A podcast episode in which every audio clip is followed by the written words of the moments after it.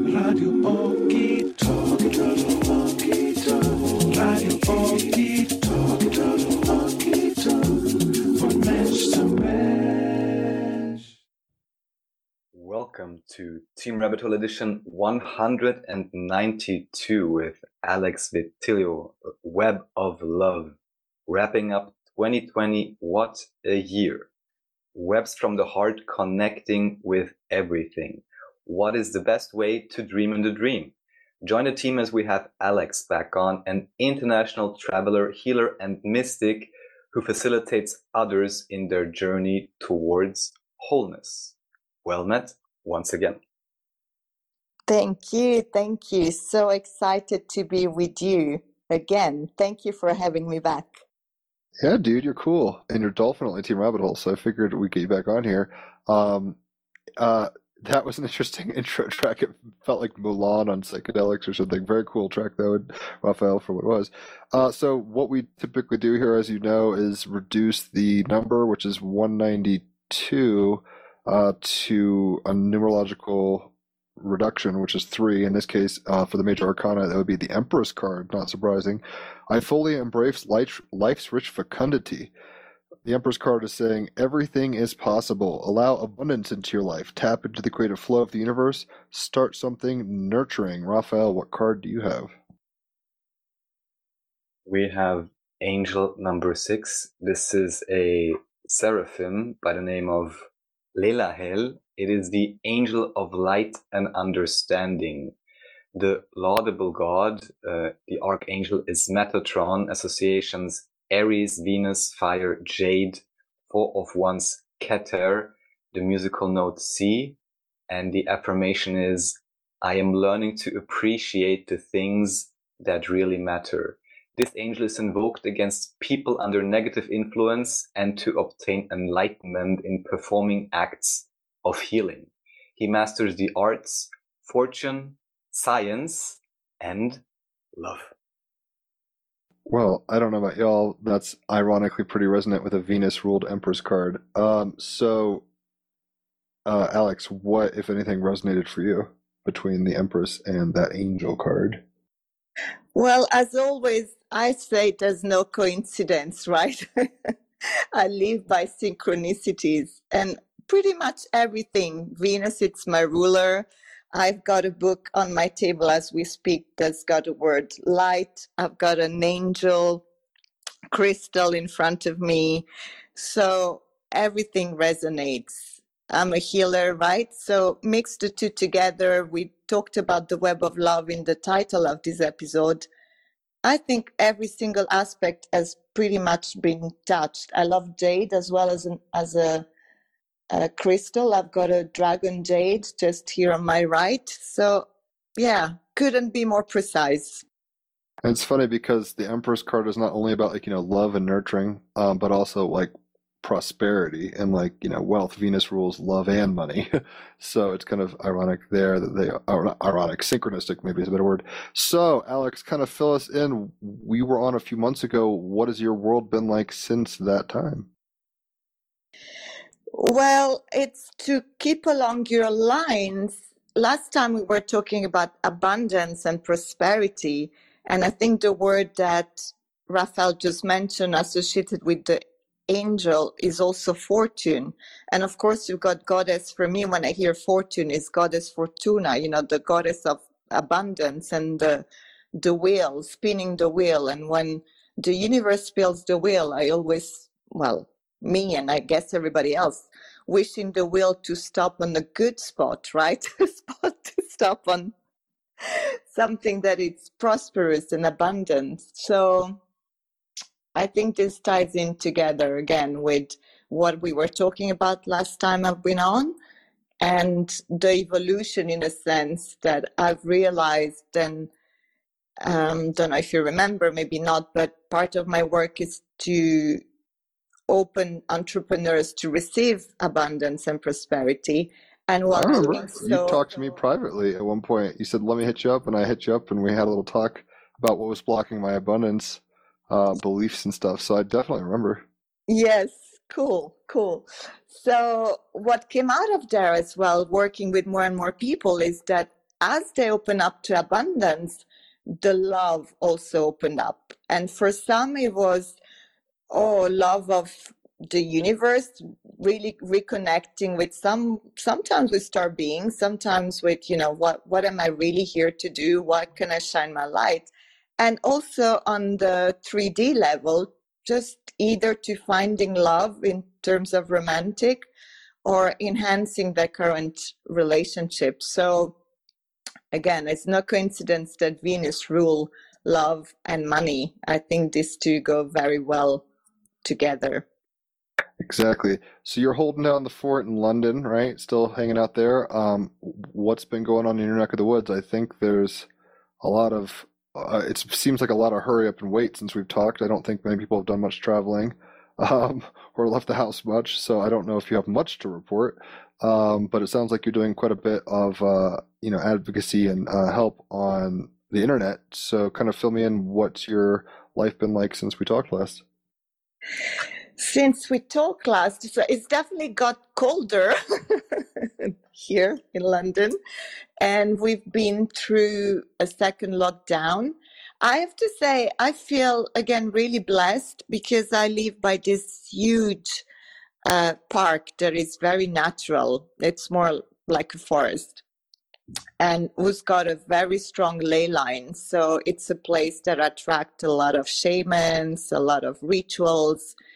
And so even though there may be a lot of fear outside in the world, and when I do connect on the internet, you know, I feel those fears, I see the anxiety when I go step out of my house, I don't feel that. There is this huge gift from Mother Nature, you know, there's still make people calm and very relaxed and still smiling, which is, I, I think, a real blessing for, you know, compared to what it's happening in other parts of the world. Uh, I'm Italian. I haven't been able to return to Italy, and this is going to be a Christmas in a very long time that I don't spend with my parents in Italy. Um, and there, the, the measures have been quite extreme. So I could say I'm really blessed.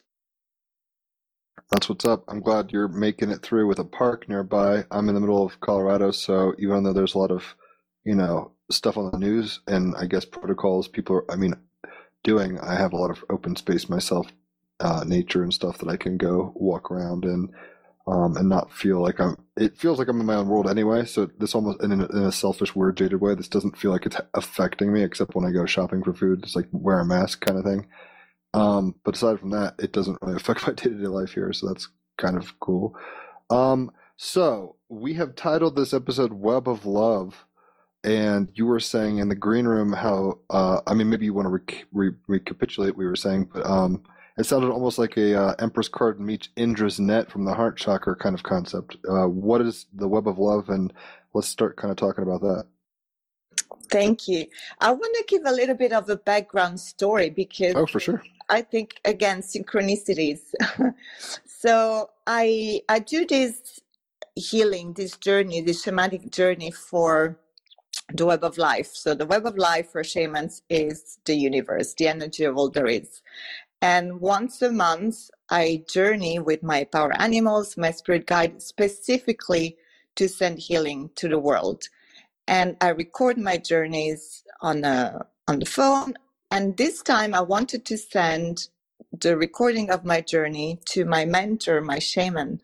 And I was typing the web of life healing journey. And my phone it happens many many times to me. I say i'm an oracle. This is another conversation we can have. I've been an oracle many times. And as i type this, the words seem changing. Did it ever happen to you jim yeah i've had a lot of kind of glitches um, i've typed in a word and it came up with the word euthanasia once and i was like what the fuck i did not mean euthanasia so uh, but uh, yes what you're saying is kind of like digital glitches that kind of um, benefit the magic of the moment. It sounds like. Yes, so for me, sometimes I type and the whole sentence changed, like boom, like you see in, in those movies, you know, the, the glitching, the animation, and something else comes. So I was typing healing for the web of life. I saw on my phone healing for the web of love. And I thought, okay, what is this? This is not a coincidence. so I journey it again and I've asked to my spirit guides, hey, am I onto something? What is this web of love? Was it just a glitch or can you show me? And you can guess it wasn't just a glitch. So I, I was shown this old image of a web, but instead of the web of life this time, it was a web starting from people's heart. And it was so beautiful because you can imagine, you know, I wish I knew how to draw really well because what I saw in my mind through this journey is so difficult to put on, on words and, and even on paper because I don't know how to draw so well. But it was such a beautiful and deep representation of our reality, I think, our, our reality showing up. And of course, these strands were not just physical, you know, there could have been strands to nature, strands to uh, past lovers you totally forgot, strands to how you feeling towards your, your physical body, your sexuality, for instance, your friends, your children, your and and that was connected to I saw so the web of life, the universe having a heart, which I call the cosmic heart. And the cosmic heart is sending energy to the human heart and from the human heart through what you create consciously and subconsciously, but it starts from you. Then you have all these interactions in your physical reality. And I thought there was a very beautiful representation of what we create as human being. And specifically when there is something again in your life that you're not too sure or is not going accordingly to how you want things to go well. What are you creating? Are you actually creating some something from the heart? Is it a, a healthy connection or less so? And if less so you know then you do like with a tree. You can prune it you can uh, water it you can fertilize it. Then it's your job to tend to that web. Does it make sense Yeah, very much so. And it still resonates very much with the card of the episode of the Empress because that's talking about like, you know, heart nurturance basically. Um, and I've heard somewhere, I'm not like a scientist and I don't know where I heard this, but I'm pretty sure it's kind of new age standard protocol stuffs, uh, that the electromagnetic and like um effect, I guess, or the um power of the magnet electromagnetic of the heart area is much bigger than the brain. We tend to put a lot of locus and uh emphasis on mentality, like the mind, the you know corpus you know the, the brain, like as a as the functional part of reality and how it is manifested. And it's not that it doesn't have a part, but it's much less. Um, I mean, uh, heart. It's it's what it, it's. I tend to say that like everything. I mean, this is kind of a Christian way of looking at it, but it's like everything's by, through, for, and to love. Like it seems like everything was created out of the idea of wanting more and love. Like it wasn't maybe even necessary potentially, which is a weird way to think about ourselves. It's like we're kind of a byproduct of imagination wanting to experiment or something. Um, but it seems that like love is the is the through line. Um, and you know, I, I think that becomes very evident on psychedelics sometimes, depending on what drugs you do. Uh, definitely meditation, I've been doing a lot of um, contemplation lately, and just uh, realizing that I have I'm able to respond through my heart, and that's what makes us human. Uh, very much like when we kind of wall up and guard it, it's like that's what our mind wants us to do, and our ego is saying, "Oh, that'll save you, so do it." So sometimes it makes sense in that logical quote mind sense, but ultimately we're here to even in pain and stuff open up further and further through it um, which is kind of a feminine nurturing kind of principle very empress card raphael you have any thoughts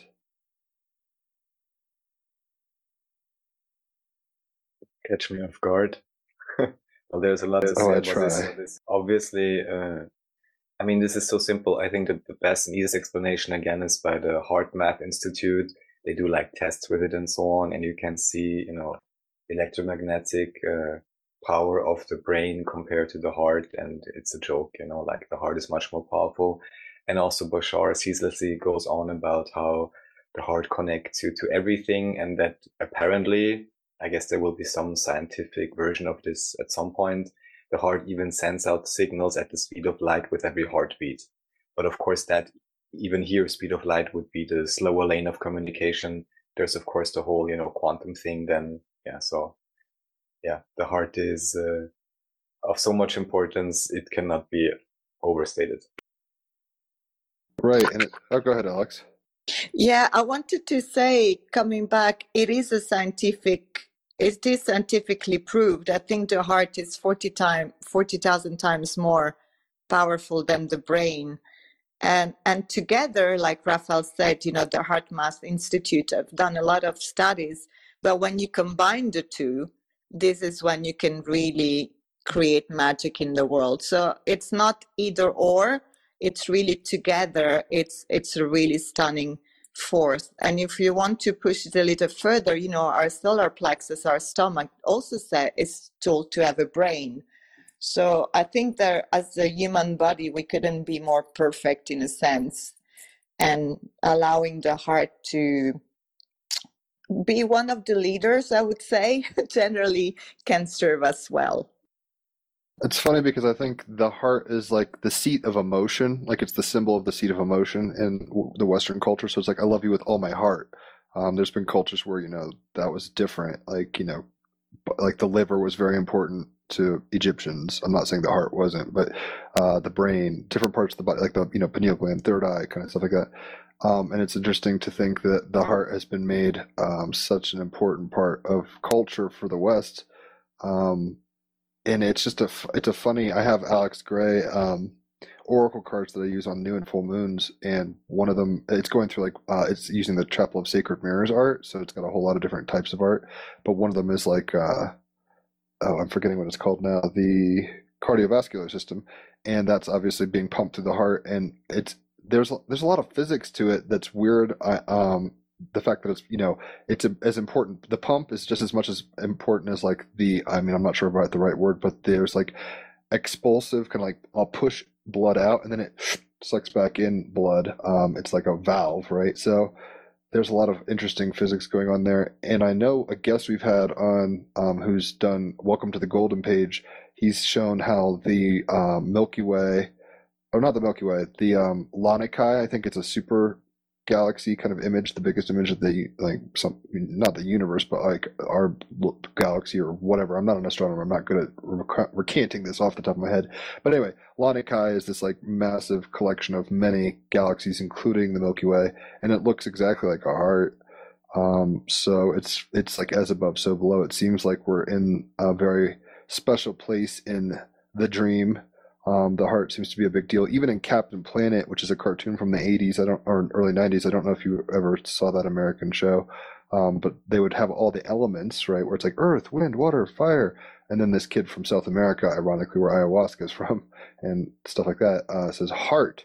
So it's like even considered an element in that TV show. Wow, that's so element, as they beautiful.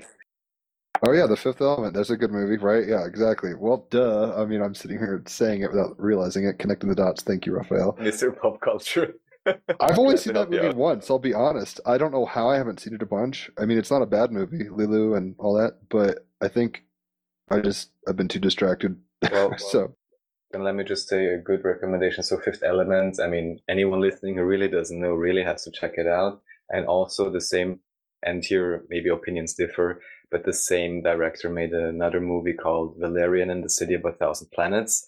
And even just for the initial depictions of the varying, uh, so-called extraterrestrial races is like awesome to watch. And some think it's a bit shallow in comparison, but it's nice enough. And even Rihanna, I think, is featured. the visuals are amazing, but the acting is not as awesome as it could be. But it's actually a pretty good movie. Uh, Haley, my fiance, and I reference ourselves as that team. I'm like, let's be Valerian. Um, because even though we're not always on the same page, like we're still a team or whatever. So it's like good to remind us. It's it's, it's a decent movie. It's got a lot of alien stuff in it, um, which is more. I mean, you're more used to that kind of stuff than I am, but I think it does a good job of explaining kind of like. I, I I really like the intro to it where it shows with David Bowie song playing. Um, uh, all the space station upgrades over the years. So first it's like Right. you know right. humans. It's like oh Americans are in space. And now there's a space station. The Russians and the Americans. They're like and they're showing heart in space. Like ironically, friendship, camaraderie, openness. Right. Like like holy shit, we did this stuff. And it progresses over a while. It's like you know 2030 Japan's up there. 2088 India's up there in Africa. And then eventually it's like oh, you know, aliens start making contact, and the space station grows so much. That's kind of the plot entrance where it's like we have to leave Earth's orbit because we're going to crash into Earth, so we're going to go into deep space and do this kind of sta- like you know um, Noah's Ark essentially of uh, intergalactic uh, camaraderie, which is, I mean, ultimately, it's a mental thing to like communicate with people, but it's also a heart thing to want to be able to extend the olive branch and say, I'm not going to attack you. Like, I'm here to, like, you know, share in the moment with you, however that looks, whether it's, you know, alien or human. And Fifth Element, I think, is probably better acting. Bruce Willis, ironically, little side note, my family has a family friend who Bruce Willis almost married this lady back in the day, and then he didn't, and then he went to Hollywood and got big and married Demi Moore and all these people. So it's like, oh my god, that would have been so psychedelic if he had not fitted this. Um, anyway, I'm rambling. So, Alex, where do you want to take this conversation about heart? Well, I'm curious if, from your own experience, is it something that you would resonate? I think okay, so I'm a double Gemini, an eleventh house Sun and Moon Gemini, so Aquarius flavored Gemini energy, very mental, right? Uh, my Jupiter is in seventh house, which is Libra Gem, uh, Aquarius, so I have a lot of Uranian and Mercurial energy, very mental. Is kind of what I'm getting at. Um, though I have some other elements that helpfully uh, uh, help tether that into like emotionality and embodiment stuff, Taurus stuff, Cancer stuff. Um, I, I even I'm saying it. I think I think uh, there's a big difference between being in the head, which was where I tend to dwell, and then there's moments of stillness. Um, that's why I like tripping on acid so much and stuff. It shatters my ego enough where I, I can't use my head and it forces me into the heart more and I start feeling like deep empathy and deep connectedness at a level uh, that it also happens not on drugs uh, um, too I should say it's not like drugs are mandatory um, just psychedelics seem to be a very quick uh, shortcut or whatever to like bypass the mind in a certain way. Um, it seems that for me, uh, I've it's not like a, it's part of my nature to be mental, but it's also a defense mechanism. So I think I have a very big heart, but I've kind of walled up the heart with the mind to the point where I'm like, I'm friendly with everybody, but it's like I don't know how many people know my real heart. Like very few people probably. Um, even though I'm honest and open and, and communicative and stuff like that. So when like there's times when I'm doing car jams or watching movies or even commercials. I saw something the other day that was a commercial and it made me very like well up with tears, which is kind of on the one hand pathetic, but on the other hand very beautiful. So I think we're kind of entering a phase of heart. Um, well, I don't know if even heart's the right word. It seems like okay. So according to Richard Rudd, who was just on the podcast last month or something, uh, the Gene Keys author, which is kind of based on human design a little, but we're kind of evolving from an ajna perspective, like a third eye mental place of knowing with the mind into a, a solar plexus knowledge, like you're saying. Um, so that's and that's going to be more. I mean, official is maybe not the right word, but like, but like 2027 is this date that they keep saying, um, where that that shift is very evident. Um, and I think that's kind of going from a place of cold mentality, or not cold, but like more mental, like kind of logic, reason and stuff, into a place of knowing.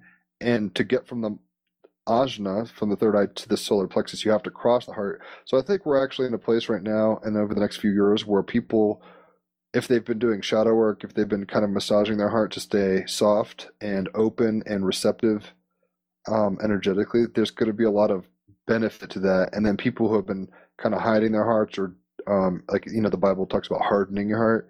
Uh, people have been doing that might be kind of doubling down on that in a weird way. Uh, it's a very Dolores Cannon kind of moment. It seems where there's two timelines, and one's very, you know, love and light and heart and let's go magic, and then the other one's like fear, you know, control, technology, Orwellian weirdness. So um, I don't know if that answered your question. I think my question is also can you, if I told you that everything in your reality you could map through your heart, how would that feel? That reminds me a little of the movie Inside Out, which I know is about the brain or whatever personalities. I don't know if you've seen Pixar's Inside Out, but there's this like interior mapping of like all the thing, all these worlds. So it's like Friendship Land and um, Yes, hockey world. Yeah, yeah, yeah. So how that kind of maps out, those are like that's heart-based stuff. I mean, yeah, she's a, she's apprehending it with the mind and making memories, quote unquote, with the all you know all the colored balls or whatever. But at the end of the day, it's like these are places that resonated in her inner child, her heart. Um, and I think that there's something to be like in the Bible talks about like uh, the kingdom of God belongs to children, like little kids. I think that has a lot to do with just like open-heartedness, um, and willingness, playfulness. I think yeah. So I do think everything can also. I mean, in a weird way, everything is originally mapped from that place, and then we try to make sense of it, and then you know we try to um, you know control it. I guess more mentally from that place. Uh, what do you guys think? Raphael, what do you think? Well, I think, I don't think, um, What do you heart?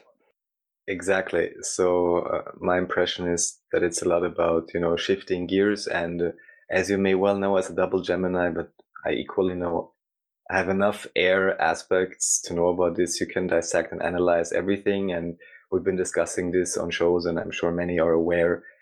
You know, the general impetus has been, you know, to go overly into analyzing and dissecting and brain and uh, logic and linearity and so on.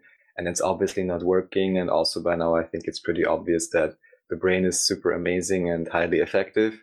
However, it should simply take its orders from the heart. It's as simple as that. And then everything can be in perfect order. Um, that would be my main idea in regards to uh, those contemplations. What does Bashar say about the heart? I've never even thought about that. Well, I mean, is there a specific thing he says? I don't know. I mean, usually it's like it's your beliefs, but that's more of a mental thing to me. So is this like belief from the heart?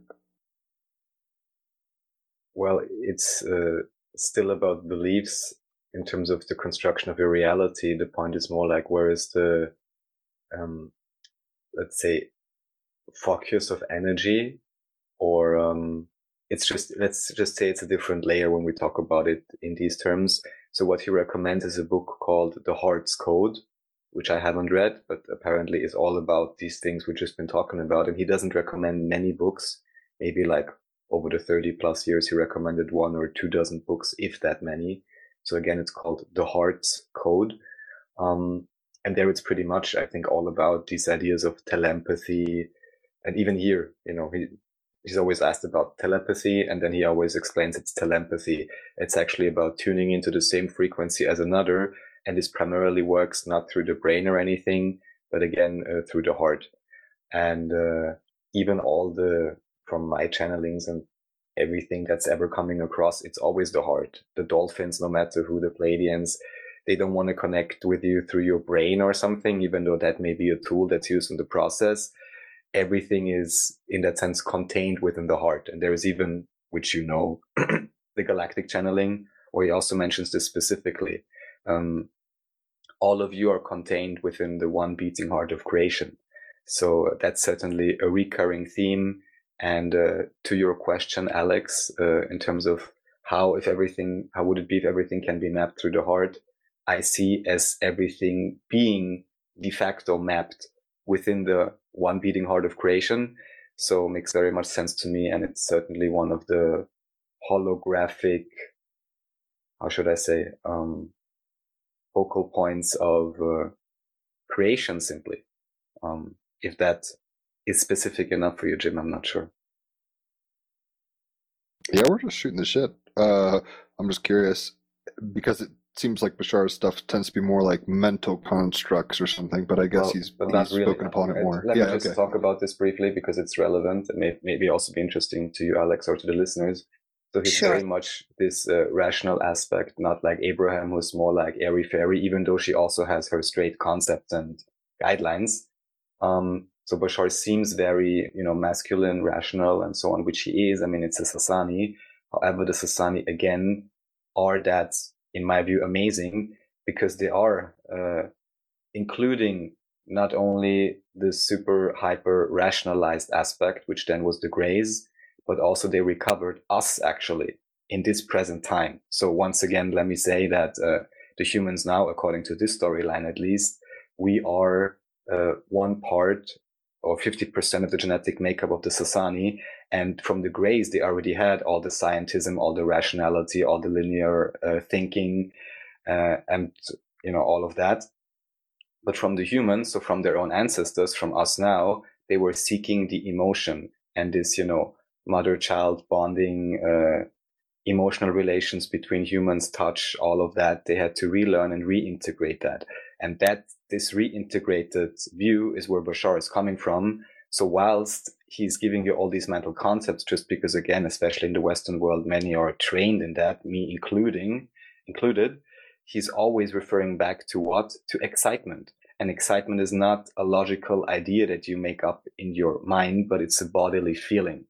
And uh, equally, he's talking a lot about heart and so on, because ultimately, whilst you have all these mental constructs, the prime indication is emotion Excitement of the inner love, child or something. Yes, exactly, exactly. And it's in a sense something that's beyond reason altogether.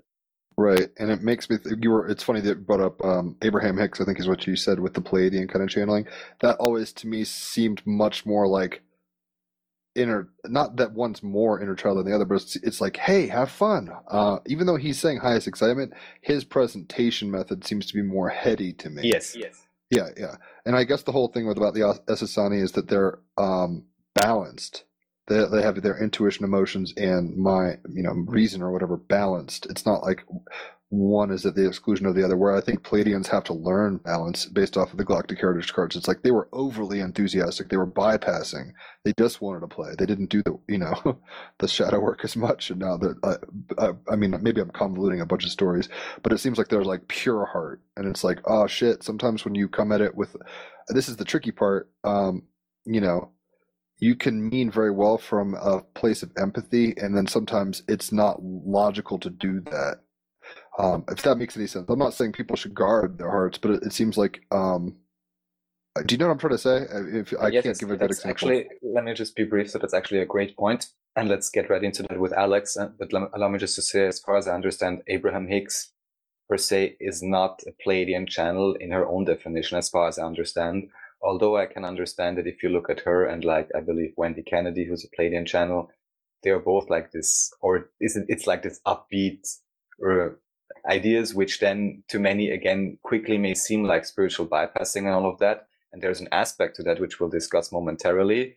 However, also here I would not, you know, never judge a book by its cover because as far as I could get it, also Abraham Hicks, you know, they give like real good guidelines and it may seem less logical or in a sense, I don't know how to say mental than with Bashar, but doesn't mean that if you take her advice to heart, it's not equally effective. It's just a different route, I would say, towards the same uh, source energy in a sense. However, the point being what you mentioned with the Pleiadians, and that's also um, echoed in Ra's Law of One with the fourth density wanderers, is that the idea here being individuals, no matter how you define yourself exactly, being very empathic and loving and giving, that sometimes they lack the wisdom to be equally giving and loving towards themselves, and then uh, quite easily may uh, overstretch their energy, and this may result in a burnout, which is actually, in a sense, from a positive intention, but it's yeah, it's without wisdom it's like executed naively, yeah. Because I think there's a Galactic Heritage card in um, the Lisa uh, Holt cards uh, that says blind enthusiasm. And I mean, like seeking karmic balance. Like these are a few of the Pleiadian cards that I can recall off the top of my head. Um, and it's not to say that there isn't wisdom there, and it's a certain type of wisdom. It seems like almost like joy from inside out, like we were talking earlier. There's a wisdom in joy, but there's also wisdom in sadness, which is maybe a human experience. And then there's a wisdom in anger, which is maybe an Orion experience or a, you know a Lyran thing. Because every it seems, um, and we don't have to ramble on about galactic starseed dynamics forever, but like Lyran seem to have issues about like um enthusiasm with dominance flavoring or whatever. It's like I want to go explore and control, and then Orion's like I want to control and dominate, and then you know what I mean. It's like everyone's got a little different flavoring. Uh, it seems like Pleiadians were kind of like, you know, drunk on life or something like in a very good way. They're like, hell yeah, let's do this. But it's like if you're sometimes over enthusiasm is a problematic thing. It's like, but then I mean maybe that's me inter- misinterpreting it, or maybe that time is shifting where I don't, I don't know. I'm kind of rambling, but well, you see my just point. simply put, that's why you have the three timelines in the Galactic Heritage cards. Right, so right, you right. can both see in a Richard Rudd Gene Key sense, let's say, you can see the shadow, the gift, and the siddhi. That's a good way to look at that. I hadn't thought of it that way. Good call. Um, sorry, so, anyways, actually, I want to know, Alex. this, yeah. Yes, yes. So, but so let's get back uh, to Alex uh, with one more spoiler, just to mention Orion and pop culture. I'm watching Star Trek Discovery. Uh, yeah, also they can't help themselves to include cringeworthy scenes. Anyone knowing about what I'm talking about will know. Although they have great concepts, they should just frame it differently. I'll even say it here. So very briefly put, they have to push this whole, you know, I multiple personalities. And it, it's not like this is what we aren't discussing here all the time anyways. They have to push it down your throat. In a sense, it's great because it's one individual. She seems, I mean, you know, at risk of getting all kinds of flack for this. But you look at her, you would say she's lesbian in a sense. I mean, just she looks tomboyish, let's say. You don't have to say she's lesbian, but whatever. Turns out she has a boyfriend in that movie and then, or in that series. Um, however, this boyfriend is part of an alien species and has a kind of, I'm thinking of the Stargate Goa'uld. That's a bad example now, but like a, a symbiote and her boyfriend dies. The symbiote gets transferred to her. And so she carries the memory of him and all the others who carry this symbiote. And it's a positive relationship, right? Though she has trouble figuring it out. And then at some point, uh, she's referred to by the, she's an amazing engineer because she has all this knowledge. And she's referred to by the main engineer. And he says, Oh, she's very fast. And then in the next moment, it's like a scene and you can tell it's kind of awkward. She's like, Oh, please don't call me she. And then you're like, yeah, okay. And yeah, call, uh, call us they or them. She would prefer that. And that's obviously kind of a thing at this whole, you know, I'm multiple identities hype in current times. Yeah. The only issue I'm taking with this is then she says, Oh, I've always felt this way and I don't, you know, I want to be called them or they. Whilst within the lore of the Star Trek story, just the fact that she has a symbiote, that should be the real reason why she wants to be called them or they. And that's what, in my view, she should be referring to. Anyways, so that was a whole sidetrack. You can comment on that if you want or not. The other thing that came up, Orionites or Orions also come up in uh, the new Star Trek. They're green for some reason, but they're equally power bound and hungry. So you have exactly the, let's say, galactic heritage stories also in Star Trek happening right now. Um, that's interesting. But the real point I wanted to get back at with Alex is in regards to the whole, uh, let's say, fourth, fifth density or the whole question about love without wisdom and how you are approaching that or anything you want to comment about, you know, the convoluted, uh, gratuitous commentary I just gave. I haven't watched the series you're mentioning, so unfortunately, I'm still I'm still on the traditional uh, Star Wars movie. That's as far. I haven't seen it either. Don't feel bad. Okay, okay. Um, and I like I like the the Pleiadian drunk on life in a sense. You know, it's um, that's pretty much my attitude. If I can be happy and jolly and don't even even have a reason why, I'm still happy about it. So we, we're bringing up an interesting point, though. Um, it feels like, and I, I don't know, there's no right or wrong answer, so I'm kind of just exploring this spontaneously, where it's like, all right, it, it seems that we started from love in a certain kind of dimensionality, and then there was a split from this unified source love or whatever, and that all these fragments have had to learn different aspects of wisdom through experience. And um, we're remembering the joy of what it is to be in very specific ways, and I think learning to acknowledge and appreciate it differently. Um, but you know, things like World War II and atom bombs and uh, just the history of humanity. Rome, you're Italian. Uh, Rome running around conquering people like you know, it's like submit or die, and everyone's like, fine, we'll take aqueducts, or I'd rather do that than die. Um, it's been a really rough ride, but it seems like necessary. So I guess I'm kind of curious about what your thoughts are in terms of like um, uh, the heart, um, kind of the innocence to experience and back to like a reforged innocence. Because experience tends to seem like it's like hardening up, wisening up, but like wisdom doesn't have to be hard. um, I think there's a real wisdom in you know keeping it soft, but then it's like not being naive, not just being like, well, you know, I'm gonna bungee jump without um, I'm gonna jump without a bungee jump or whatever, and at some point like, oh shit, like maybe we should have a bungee jump. It's a little wiser, like it it, it prevents a few heartaches. Uh, I've had to learn a lot of issues about boundaries and relationships myself. I have a lot of, I mean, just a lot of love to give, right, or whatever, and I've had to learn the hard way, where it's just like that's not appropriate potentially, and there's a lot of fallout from that. As and a lot- crazy as this seems, right? well, it's weird because at the end of the day, I think that's even an illusion, right? Where it's like, but but I was doing it from an ignorant place and not a. mm, It's a lesson, so I'm not even complaining. But the point is, like, I've hurt myself or others um, by being naive and just being like, well, whatever, it's love. Like it's just a fling or whatever. And it's like, anyway, we're kind of talking about the heart, and I'm saying I'm kind of alluding that with love, and love is very broad because there's like I agape, think so, yeah. So anyway, um, I guess what are your opinions on like the maturity of the heart, the journey of the heart? I, I mean, maybe we're always in one place and we deviate from it, or maybe there's actually kind of a hero's journey of the heart in a sense. Well, I think this is something that it's good to bounce back with you as well, because that's what I'm thinking, right? If you can map your existence in, let's say, in the 3D from the heart, then you could, and, and let's say we're looking at the, this web of love, right? So where is this web?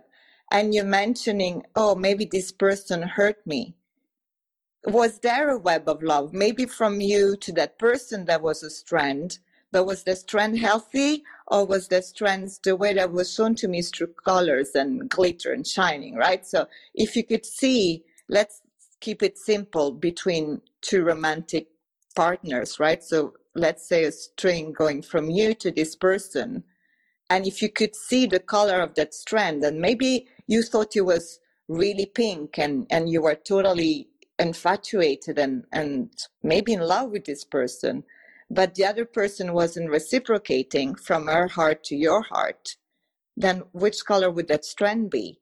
And if it wasn't you know the sparkly i don't know pink or the color that resonates for you was there an indication that maybe it wasn't a healthy connection? Maybe that remember at the beginning i said like a tree maybe you need to fertilize it or maybe you need to cut it because that branch is dead.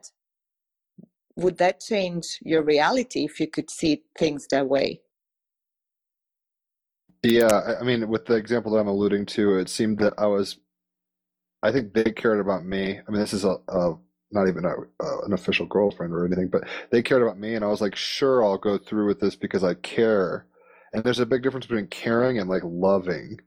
And I've learned the lesson where it's like, don't do things that you do with people that you're in love with, with people that you just care about, because that makes sends a lot of mixed signals and expectations and hurts more than it helps, as much fun as it might be. So, um, so I, in, in that instance, I was more like the not reciprocating one. I was the bag colored web, if you want to put it that way. And I was like, sure, I'll go along with this. Um, but it's weird because I think uh, this kind of gets into like not I don't want to talk about like twin flames and soulmates and friends and like enemies and all that stuff. There's different types of relationships of the heart. Um, like when we like have an enemy, I I mean I think th- there's no such thing as really an enemy. I mean we're supposed to love our enemy, right? In a sense. So it's like why aren't we able to accept them in our heart? Because our minds are getting involved, and it's it's it's taking like maybe what would be a yellow strand of webbing and making it brown, and it's like distorting it and, and turning it in a certain polarity and like shading it a certain way. Um, and then I think there's also relationships that are like maybe like orange and they don't need to go pink or you know bright pink or whatever like you know er- erotic love or romance or whatever. And then sometimes because we live in a culture that says kind of do whatever you feel like doing? which is uh, it's helpful. I mean i guess it's it seems like we've come two or three steps forward in terms of like liberal openness and like freedom. And even like Raphael was kind of alluding to as like label me this way and not that way. Like if we compared the politics of now compared to like a few hundred years ago like it's come a long way but it feels like we've gone two or three steps forward and now we might have to take one step back to to calibrate um i don't know if what i'm saying is even making sense i have like 40 thoughts at once so hopefully i'm making any sense Yeah, I think I get you. And this is where wisdom maybe can help us out because if you can map out this this web, then you can also see, I guess, if a strand is coming. I'm going to take another example. Let's say you own a business and you're not so maybe doing as well in your business, not so motivated. And then by magic, you know, you you map the web of love and you see that, oh, hold on, there's no strand going from your heart to your business. It's going from your mind. Maybe because you thought, hmm, I'm gonna make a lot of money by selling this type of heart. There, there, that's my business. But that doesn't come from the heart, right? So it came from the mind. And maybe at some point you're not going to be happy again this notion of being happy or drunk on life or whatever we want to call it because actually doesn't come from the heart or maybe you've got an attraction for somebody without being rude instead of coming from your heart it comes from your lower chakras and then you you can apply the wisdom then to say yeah okay it's okay for me to have this kind of relationship or actually I'd rather either cut the relationship or, for instance, in the case of the business, say, where is my heart really want me to go? And then maybe start drawing a different type of art that makes you happy. Are you with me? Totally. I mean, this is like what Raphael was talking about enthusiasm, joy, excitement. Um, and there's varying degrees of that. So things that are hobbies can bring a lot of joy, but then uh, you might one might want to take a hobby and be like, well, this is something I find fun. I'm going to make it a business. Like for example, I'm a musician, but uh, back when I was doing college in like 2008, um, I started doing music theory, and that felt like doing grammar for a poet or something. It's like I don't really care about the mechanic. I mean, it's interesting, but it's like I don't want to sit here and learn how to read music. I want to just play, like you know, have fun not work at this. And there's a lesson in there too, because it's like I wish now I could be able to read and stuff because I could do different opportunities. But I guess my point was um, sometimes we can take things that excite us and then try to put too much structure or mm, weight or whatever on them, and then that crushes the joy of it. So for me, um, also I was going through a lot of like weird shit like alcoholism and stuff at the time, so maybe that played into it. But uh, for that example with the music getting kind of bound by the grammar of music theory as opposed to just playing and performing all the time um, that took something that i love and kind of diminished it.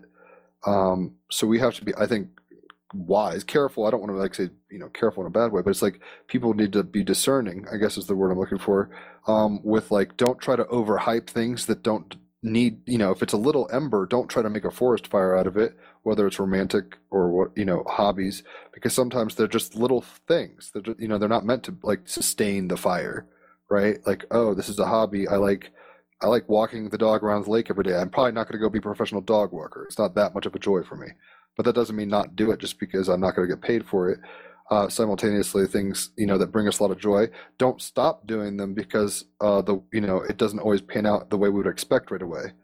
Um, i think some of the most important artists uh, van gogh for example he was very passionate about art and he was not successful by worldly standards. He died unknown essentially. Um, and look at him today. Everyone's like oh my god van gogh. So it's like sometimes we have to continue with our joys in our um, heart. I mean one could say van gogh vincent van gogh was um, Van Gogh, according you know to his like native tongue. But Van Gogh is a good example of somebody who had a lot of heart in art, but it wasn't like being rewarded in a monetary or accolade sense. He was a nobody, kind of you know, mental health issues and absinthe addiction and all sorts of crazy shit.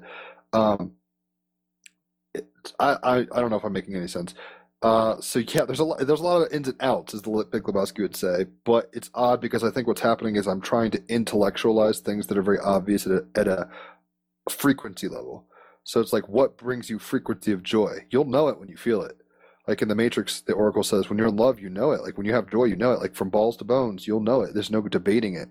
And I think sometimes what we've done in culture has been like, well, I'm interested in a lot of things. What can I capitalize on?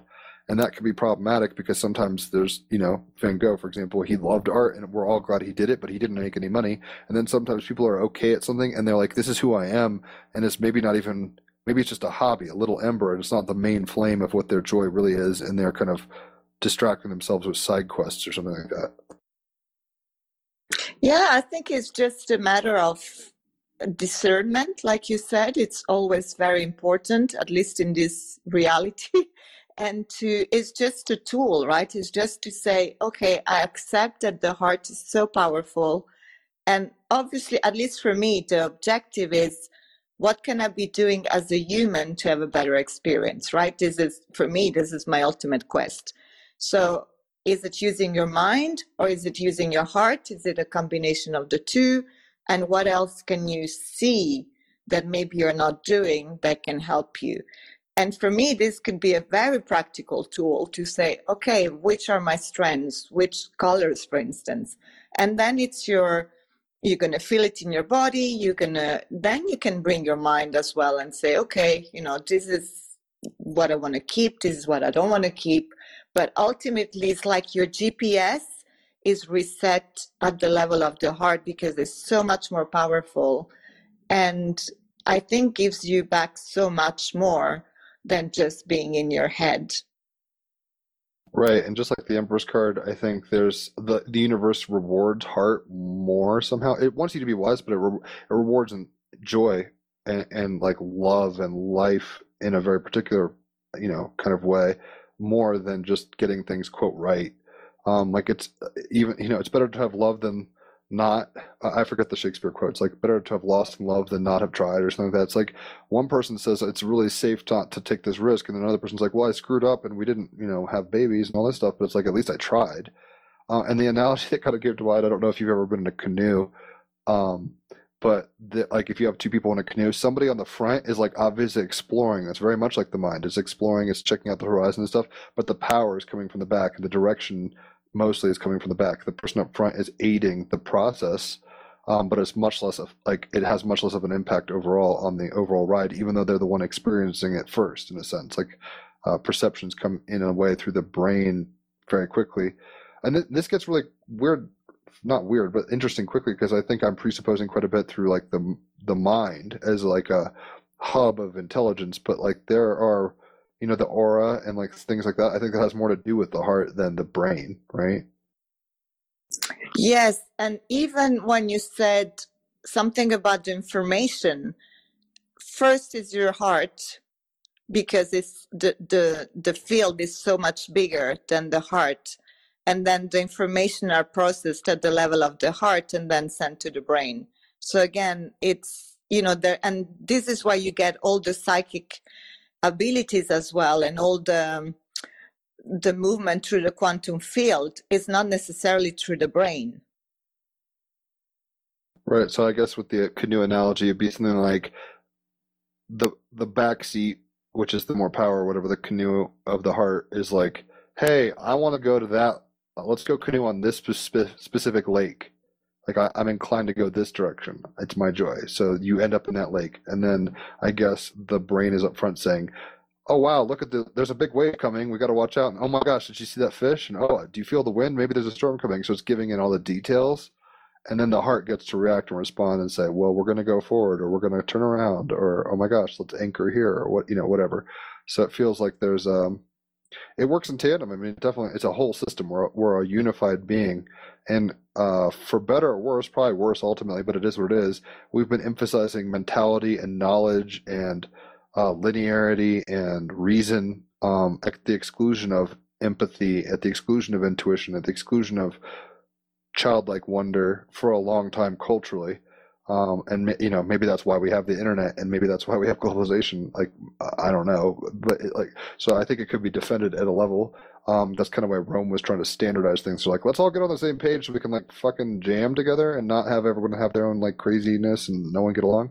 But there's a price to be paid for that kind of um, stomping into a you know uh, mold or whatever. And now we have a very well molded reality, like so to speak, like standardized reality in a sense, like westernized reality. But we're all kind of going crazy, being like, no one, not everybody, but a lot of people like, I'm not joyful. What am I here for? What you know, I've lost my passion. I'm just going through the motions. I feel like, a, uh, um, you know, uh, I'm in the matrix, and I'm just, you know, a cog in the machine.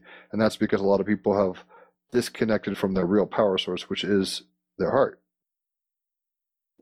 Totally. At the same time, I feel that many people are looking for it. So, again, yesterday I did uh, another journey for the healing of the web of life with people that never journeyed before.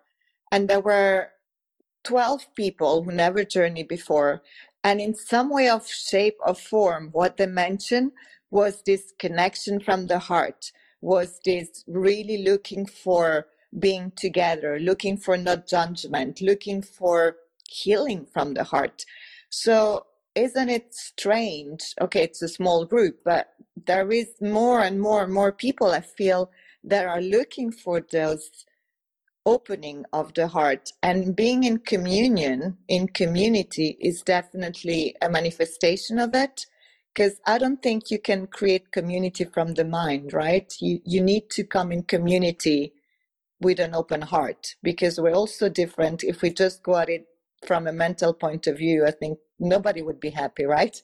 But if you if you come at it from an empathy point of view and from a loving from wanting to feel something right? Because this is why you come together is wanting to feel then i think there is so much opening and and awakening. What do you think?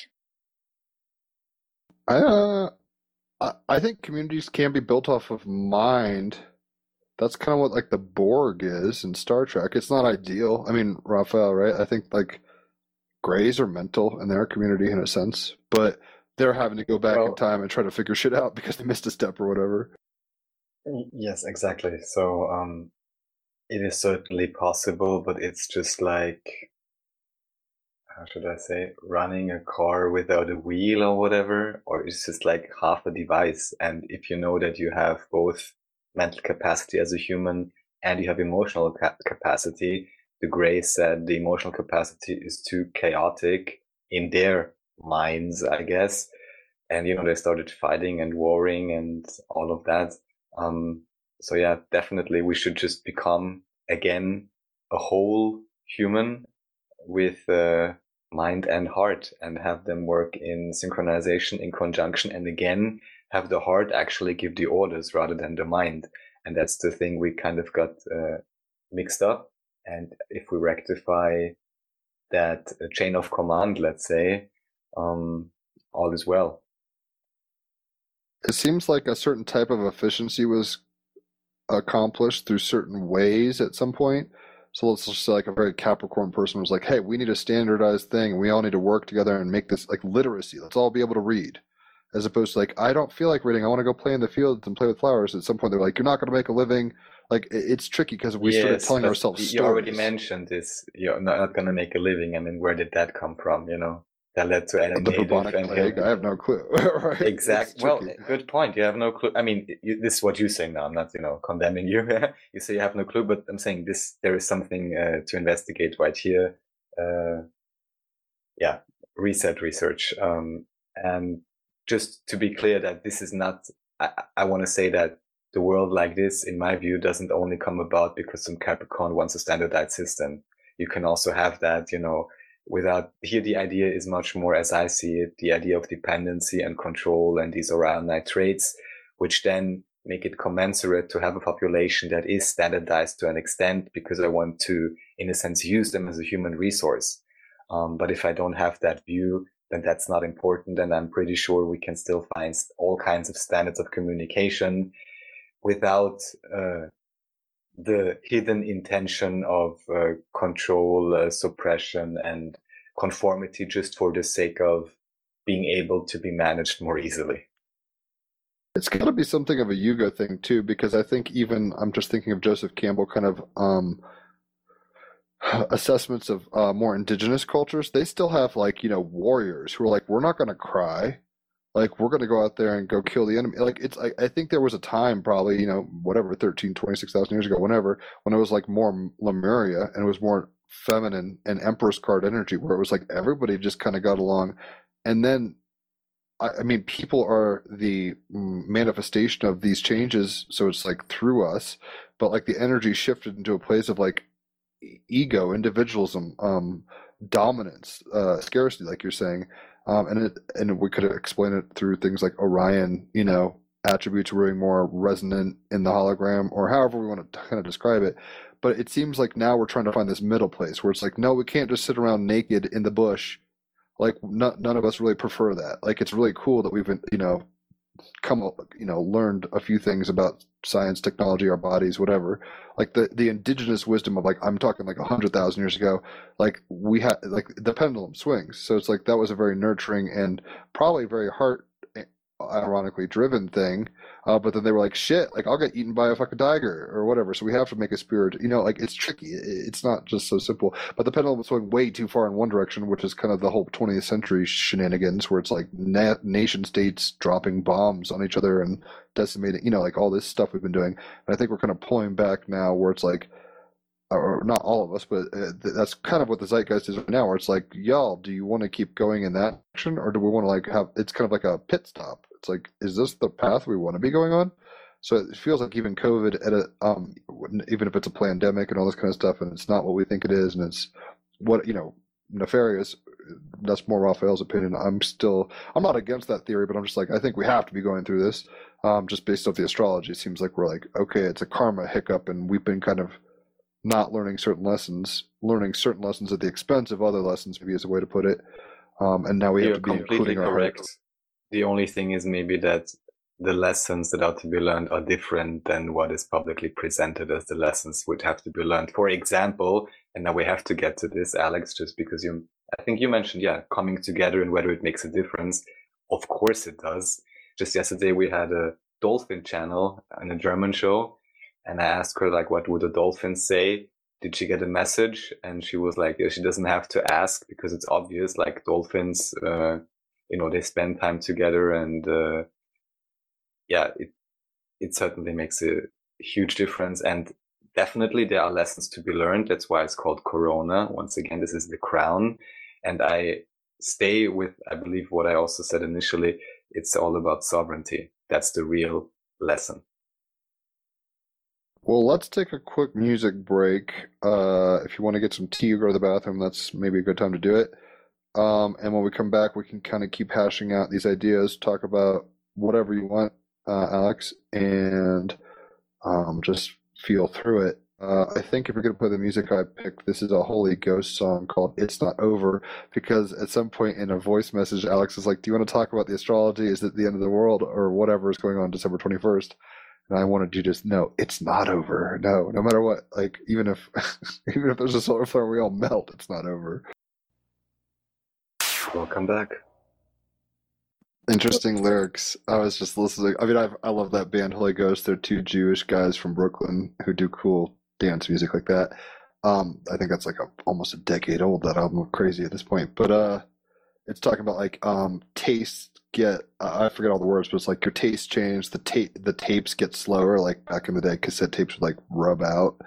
It's talking about like kind of the entropy of life, but it's like let, hold on to me, let like push through with your heart. Like we can make this work.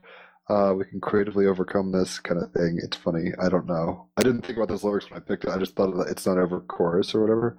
But it also resonates in kind of what we're talking about, where it's like things can break down and things change, but uh, we still find ourselves participating in it, and there's more joyful ways to do that uh, and more miserable ways to do that, I guess. Anyway, Alex, what's on your mind? I'm still smiling at the song um, and at the word sovereignty because it's. Uh, I feel, in a sense, we are at this crossroad, right? As humans, where where do we go from here? Do we, what do we do? Where you know?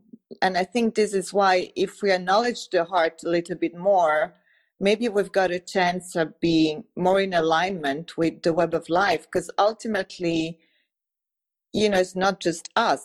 It's uh, it's the cosmos. It's if you look at Mother Earth, what it's our relationship with her, and the more you drop into the heart, I think, if we use Raphael's make the heart the, the leader, then it's a lot harder to start pillaging, to start dropping bombs, to start criticizing the neighbor, right? It you get a different perspective, and I think in the long term, even if might be a bit more of a roller coaster as I feel sad when you feel sad, or you know, if something I'm more affected by it for sure. But at least there's a reason, at least there is there's more sovereignty because you can you you relate more. And like I said, if everybody's driving from the heart, I'm sure that much less reasons for crying.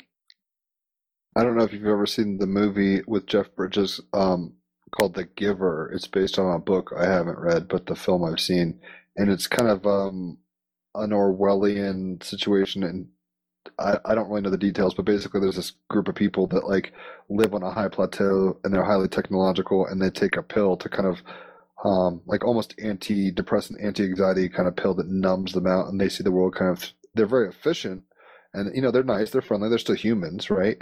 But then this one kid becomes um, like his task. I guess everyone gets like designated tasks like for their careers because this is how you know the ant colony works. It's like okay, you're going to be a engineer and you're going to be a wet nurse, and, you know whatever they're doing. And um, this one kid is like basically like the prophet of the. Like there's only one giver, I guess, ever, and he gets picked this. So he goes and hangs out with this old dude who's kind of like the shaman guide or whatever. And he starts taking his pills, and he starts getting overwhelmed with emotion to the point where he's like crippled by it. Like he's just never had emotions. I mean, he's had very tepid and and uh, thin emotions, right? Like like like he understands anger a little, or understands love a little, but like when you take when you get off this medicine, um, which is also kind of alluding to like pharmaceutical, you know, overindulgence with just prescription drugs and stuff. Um, uh, kind of social commentary, but um, it's a little overwhelming. And but at the same time, he's living life more fully. Like he appreciates, like you're saying, even even um, I was reading Gene Keys this morning. I do that every day with my fiance, and today was 56. I think Raphael actually has this, uh, which the siddhi is intoxication, and it's like, you know, sad. There's beauty in sadness. There's beauty in boredom. There's beauty in grief. There's beauty in ecstasy. There's beauty in you know, um, you know, all the positive normal ones like you know happiness, all that stuff. But like being bored is like there's a very specific experience to that that you know, or sadness that we try to avoid. I think, um, or have been trying to avoid for efficiency's sake in modern culture. And maybe that's kind of what the uh, I don't know if Raphael was saying the Greys were saying that, but it's like emotions can get messy, but they're real. Like they're not not real. And then that we don't want to be so emotional that we don't, you know, get out of bed for like six months. Like that's not helpful, right? But um, it's tricky. Uh, I guess I'm just musing about the giver. I am rambling. I've been on a real right. ramble today. Yeah, go so, for it. I'll take over the rambling. Um, two things. Number one, as I understand Alex, or as we've been talking, you're are more accustomed, let's say, to the earthbound realms, which, as we understand through the heart, anyways, are holographic as well. However, apparently yesterday or something, hashtag Galactic Federation was trending on Twitter because the ex-Israeli uh, Secret Service or you know intelligence head Retired Israeli general and space security chief Professor Haim Eshed said during an interview with an Israeli newspaper last week that extraterrestrials have been in contact with the government of the United States and Israel for years. Um, and also, there's an agreement between the US government and the aliens, so nothing new, but interesting that former intelligence head says this. And also, um, that interestingly enough, um, yeah, space aliens asked Trump not to expose the Galactic Federation. Um, the UFOs, quote from him, have asked not to publish that they are here. Humanity is not ready yet. And then there is this, uh, you know, meme I posted which says, you know, humans, are we ready to meet the aliens yet? And uh, Galactic Federation says, well, if you become really chill about a lot of things really fast. Yeah, so where does that leave us as humans? Dealing with life, trying to figure it out. This is where it gets tricky because I think I think a lot of what COVID's done and this lockdown has done is, is allowed. It's almost like a mandatory sweat lodge or something where it's like, yo, are you going to sit with yourself well? Like, who are you? Is that is all the momentum of the world and the culture for the past hundred years? Like, what happens when it hits pause? Like, is this who you really want to be? Like, does this bring you joy, or are you just going through the motions? Yeah, I feel. Um, uh, I feel that that's that's the question, but I don't think many have heard that that question, and they're still pretending that it's not happening. This is this is what I feel. I'm dropping a bomb maybe here. Well, I think Terence McKenna said it best. Where I mean, the reason he was such an advocate for psychedelics, he's like it's preparing you for basically the singularity, where it's like the novelty and synchronicity and magic and weirdness and just craziness is going to keep on getting so intense that basically psychedelics, um, which I, I I mean, you don't have to do drugs, obviously, but it's like uh, these states of consciousness allow people to be more lubricated and acclimated for the weirdness. Um, and I think we're getting to a point. Um, we're not there yet, uh, but we're starting to get to astrological places where, and even yesterday or the day before, it's going to hit us today and tomorrow. But there was like a huge, massive coronal ejection, Earth facing, which like doesn't happen very often, but it's like super big. Um, I don't think it's gonna like blow Coronal ejection, you say? Yeah, the sun kind of spit out a solar flare basically towards us, and it's a um, CME, uh, coronal mass ejection, and it's it takes a while. It's a million miles away, so it takes a while to get to us, but uh, it's coming, and it might interfere. You know, earthquakes might increase. Uh, technology might be kind of frazzled a little. Um, you know, Wi-Fi might be a few bars down, kind of thing. We'll see. That's more of a tomorrow thing. But um, if the sun, I mean, this gets into a lot of presuppositions. If the sun is like this center of consciousness or our heart, in a sense, even uh, the higher mind, higher heart, it's shooting kind of data at us to upgrade. It's Sagittarius season right now, which is kind of this lofty um, truth seeker. And I guess the reason I'm saying all this is because um, no, I don't think. I think a lot of people think things are going to go back to normal, and this is just a hiccup. And I'm not saying they won't be. You know, it's not going to be like from like a 180 degree turn, but I think we get to change the trajectory a little. Um, and this is kind of what Dolores Cannon talks about, uh, and other people have talked about for a long time, where it's like there's kind of a split in realities, and uh, some people are just going to double down and want to to live the way we are and keep going where that goes. Like, yeah, let's go colonize Mars, but it's like, how, how, why the fuck are we colonizing Mars if we can't even like, you know, feed ourselves properly? It's it's just tricky. Like, uh, it's a big lesson, karmic lesson right now. It seems, especially astrologically, with the grand conjunction coming up on December twenty first. Um, Jupiter and Saturn are conjoining, literally. Um, Jupiter's about big, more, extra, all the things, and Saturn's about karma, time, limits, restriction. So we're kind of getting a big pop quiz, you could say, um, to be like, are we being integrous? Like, if you have like a dope looking, I I don't know if you know what Mardi Gras is, um, but like in New Orleans, they have this thing called Mardi Gras where they have like floats, like parade floats. And it's like you could have an amazing looking float, but if it's not built very well, like it could fall apart and kill everybody on the float, like while they're just dancing on it and like throwing necklaces around or whatever they're doing. So I think we've been living in a culture that looks really crazy cool, but there's a lot of fundamental issues. And um, it's weird because on the one hand, it's like these are explorations in consciousness that had to occur. So we had to understand what it means to like, you know, go through what we have, whether it's, you know, like Rome to England to America, like all these things are causally necessary. That's why they occurred. Um, but at the same time, I think there's people that have incarnated, probably yourself included, Alex, um, with different goals than the uh, like we can play this game, but we want to play it a little differently. And I think all we have to do is kind of hold our space in our hearts and inspire others by what we're doing and kind of create the world we want from that joyous place. Um, and people will have their options. It's, it's kind of like anything. Like there's a all you can eat buffet, and it's like, well, you can have mashed potatoes or you can have, you know, shrimp or whatever the heck you want to eat. But um, like, so people are going to make their decision. That's Age of Aquarius, right? Where we're going into this place where people are picking their teams. It's very much like the Sorting Hat in Harry Potter, where it's like, you know, if you're Gryffindor, you're not Slytherin, and if you're Slytherin, you're not Ravenclaw, and if you're, you know, but they're, so they're very different. But they're all in Hogwarts, so it's like we're all on planet Earth, but people are starting to go to what they vibrate more with, um, and it's not even bad or good. Um, because I mean, there's people that want to like, you know, have a nice, neat, orderly, completely, you know, manicured reality where it's like sterile and mechanical and AI is telling, you know, Siri is guiding everything. That's fine if they want that. Um, and then there's people who want to like, you know, take off their shoes and dance in the field and do psychedelics and meditate with, you know, give massages with a group or, you know, like more feminine kind of earth mama stuff, uh, empress card stuff. That's fine. And it, and in a weird way, we're all going to be finding our tribes, it seems. Um, even if we're on lockdown, we're having to know who we are right now. and hope and hopefully people listening, I know I'm trying to do a lot of work where it's just like, what do I really want? What is the what is the heart of my dream?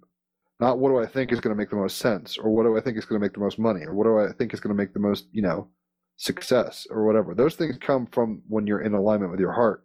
And like you were saying earlier, if you're if you don't have that fire going, it's like it's hard to cook with not much fire. I mean, you could do it kind of like I get, I mean, but it doesn't work out. Whereas if you have a nice roaring fire, of the heart, um, you can kind of cook anything and make it work. So I'm rambling. God, it's been a lot of rambling on my part today. Sorry, but it seems like we're entering a place where it is a crossroads. I mean, that's been this whole year where it's like, all right, you were kind of going, you know, down the highway, going really fast in third gear, but it's like, are you in the car you even want to be in? And it doesn't mean this car is bad, um, because I, I'm not even sure there's even bad and good anymore. I mean, I'm not saying I'm beyond good and evil at a level, but it's like we've preferred certain things and we've been negligent of, you know, certain things at the exclusion of preferences. So we've said we want like, you know, fast food. We don't want like healthy food for a, a few generations said that. They were like we just want mcdonald's. We just want fast. And then of course it gets weird because like people are you know making the food really salty and really fatty and making you like your body will crave it whether you want it or not that kind of stuff. But we've been programmed and engineered in a certain way for a long enough time and i think now between the power of the internet and the power of the astrology which is being reflected in this lockdown and kind of wake up call um where it's like before you go forward know where your chips lay like you have a pair you know what cards do you have? If you have two aces you know you're going to gamble very differently than if you have two seven off suit in poker. So it's like what are your cards? Who are you? Know thyself and uh, we've had a lot of opportunity. I mean some people have maybe you know gotten more into alcohol and and I mean i think the suicide rate and the drug and alcohol rate right now is like pretty off the charts. So there's a lot of people who aren't really spiritually equipped right now for many reasons to deal with this but they're you know it's like when you go to a pop quiz it's like maybe you didn't study. You're going to be sweating bullets if you didn't study but you still have to take the quiz. Like that's kind of where we're at. And some people who have been studying like are are not sweating as much. Uh, it seems like you've been doing a lot of work yourself alex over the years so it seems like uh, you know you, however you want to look at it wh- whether the universe has blessed you or you manifested or some dance between that like you're in a situation where you're you know not homeless you're near a park near a ley line right? Like you're doing all right. Um, even though it's not ideal we're not free in the same sense as we used to be and maybe maybe it'll be a while before that happens again but um, yeah it's a big checkpoint basically. Uh, it's uh, it's saturn and jupiter and pluto it's, it's almost like a um, border crossing. So it's like where's your passport? Do you have the papers? Like you're like do you know where you're going and a lot of people have been living in the momentum of a culture that is excessive selfish um, uh, very throwaway culture where it's like you know we don't really think about the environment. We're just going to throw the trash over there in the in the landfill. And now it was a forest but now it's a landfill. Like that kind of thinking isn't going to work anymore. Um, the people that want to continue to do that path are able to that's why free will and like you know the hologram allows that but at the same time i think we're starting to have a real bifurcation where a lot of people like you know what i was told x y and z and i don't i believe a b and c and i'm going to stand up for that and i'm going to do my own thing because of my heart telling me so Yeah, Jim, I'm with you 100% because, well, you said a lot of things. I'm trying to just put them together. But ultimately, it is a crossroad, I feel. And this solar flare happening, so data are landing, right? It's whether you believe it or not, they're landing. Whether you believe in astrology, those two planets are meeting, right? and this is going to have a massive, massive impact. And it's all about bring back that alignment. You mentioned fast food. This is fast life. You know, you want to be on the internet. If it takes two seconds to charge, oh my God, what a disaster. And the universe is saying, hey, is that important? Is that what's important to you right now? How long it takes to charge? What about what we mentioned, sovereignty, freedom? What do you want? Your joy? What, you know, where, what are your values? I think. So whether you you well you live your life the way you want but i feel the universe is saying either you come back into your alignment by your own will or we'll you know nudge you a little bit down the road where you're going to be more or less forced to slow down and you're going to be more you know acknowledge the Earth, the galactic, and all the other beings. So uh, that's are you studying? You know, part of my career and, and work of choice is to tell people, hey, wake up. That's what I always say. You have to wake up, show up, and step up. I'm doing fine. You know, like I said, I, well, I feel I'm doing fine. I got my, you know, spiritual awakening. I'm talking to my guides. I more or less have an idea. I'm taking care of my children. My, but I'm telling others, you can choose, of course, but it's part of our, it's not even our, I don't know, our job, or I think it's a vocation to say to others, you want to live a better life in the future, you got to change something and and be part of the universe with, with your heart, with your sovereignty, with your integrity, and not as if I'm all alone and I can pillage the earth and maybe, you know, like you say, go to Mars and the moon and just act as if it's just us. That's not going to work very, for a very long time. Right, we're hitting limits of sustainability. Um, as Raphael always points out, the scarcity is kind of a program that we've been given. That's So another thing. Yeah, go ahead. Sorry to, to jump in, but maybe to get Alex's view on this as well. I mean, why is it even called scarcity?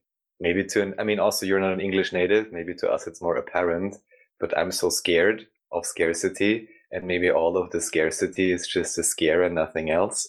I'm, I'm starting to suspect that actually. Scarcity in what? Say again. S- When you talk about scarcity, what do you refer to? Oh, here I'm just talking about the name, the wording itself. Like Jim said, word magic. Scare the city. just- yeah, scare. Yeah, yeah, scare the city. Uh, I'm scared, and just even the way Jim you pronounced it, you said scarcity, and there it even scare. The scare is inside that wording already. So, and knowing that you know reality is built upon belief, and having done some investigations into you know health and all kinds of things, resources, whatever it may be, you come to realize that most of the time when you're presented with uh, some kind of a uh, idea of an entropic, meaning self-disintegrating system or highly limited system, if you look closer, you actually find that abundance is there. And that's the other kind of link back to what you're doing, Alex. Why I'm asking is whether it's not, it's just that people are scared. That's where, why they're in scarcity and not up, abundance or I would say from a dance. if you can catch my drift.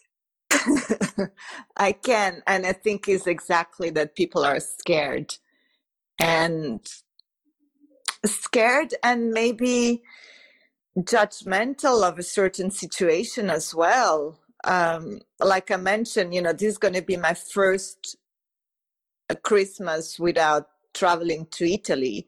At the same time, and I've not been out and about much, I have to say. And I was a person that was always you know going somewhere and go to exercise and go to meet somebody and go to an event and go so it's not like i was at home all the time. And when the pandemic hit and i said okay you know what? I've got two children. I'm a single mom. I know this is more related to frequencies and my frequencies are high but at the same time i'm going to be wise quote and avoid public places and stay home. But i never felt um, that my freedom was limited, so to speak, because it's kind of my, it was my decision not to go out, right? It was my decision not to go, even now, it's my decision not to go on a plane. I, I know many people that are traveling for Christmas. And for me, what, when I lost my freedom, I just remember, you know, many past life when I was chained and burned and my head was chopped off. So right now, I, even if I have to wear a mask, for me, it's got nothing to do with losing my freedom. I'm just so feeling grounded. And I'm so feeling blessed by you know everything that I have. And like I said, I, I I've got such a beautiful park, and ultimately, London is an amazing city that you can do many many things, but I still don't feel that scarcity, and I don't feel that I'm tied down. Does it make sense?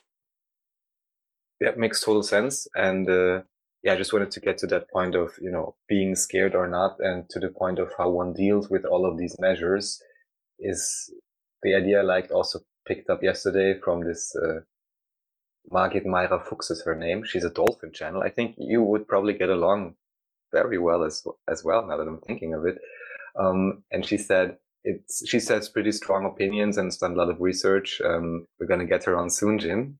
I, at least I'm going to enjoy this because she's not only spiritual, but also like into the technical stuff of all of that's happening. And, um, but what she said is basically that as long as it's a conscious decision, you know, it's all perfectly fine.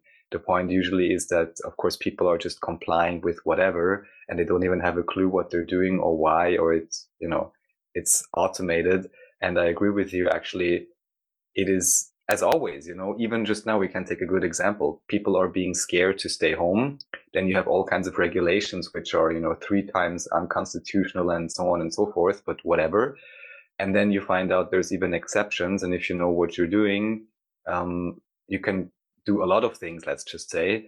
But again, there's an attempted scare to get people to be paralyzed, actually if I put it like this.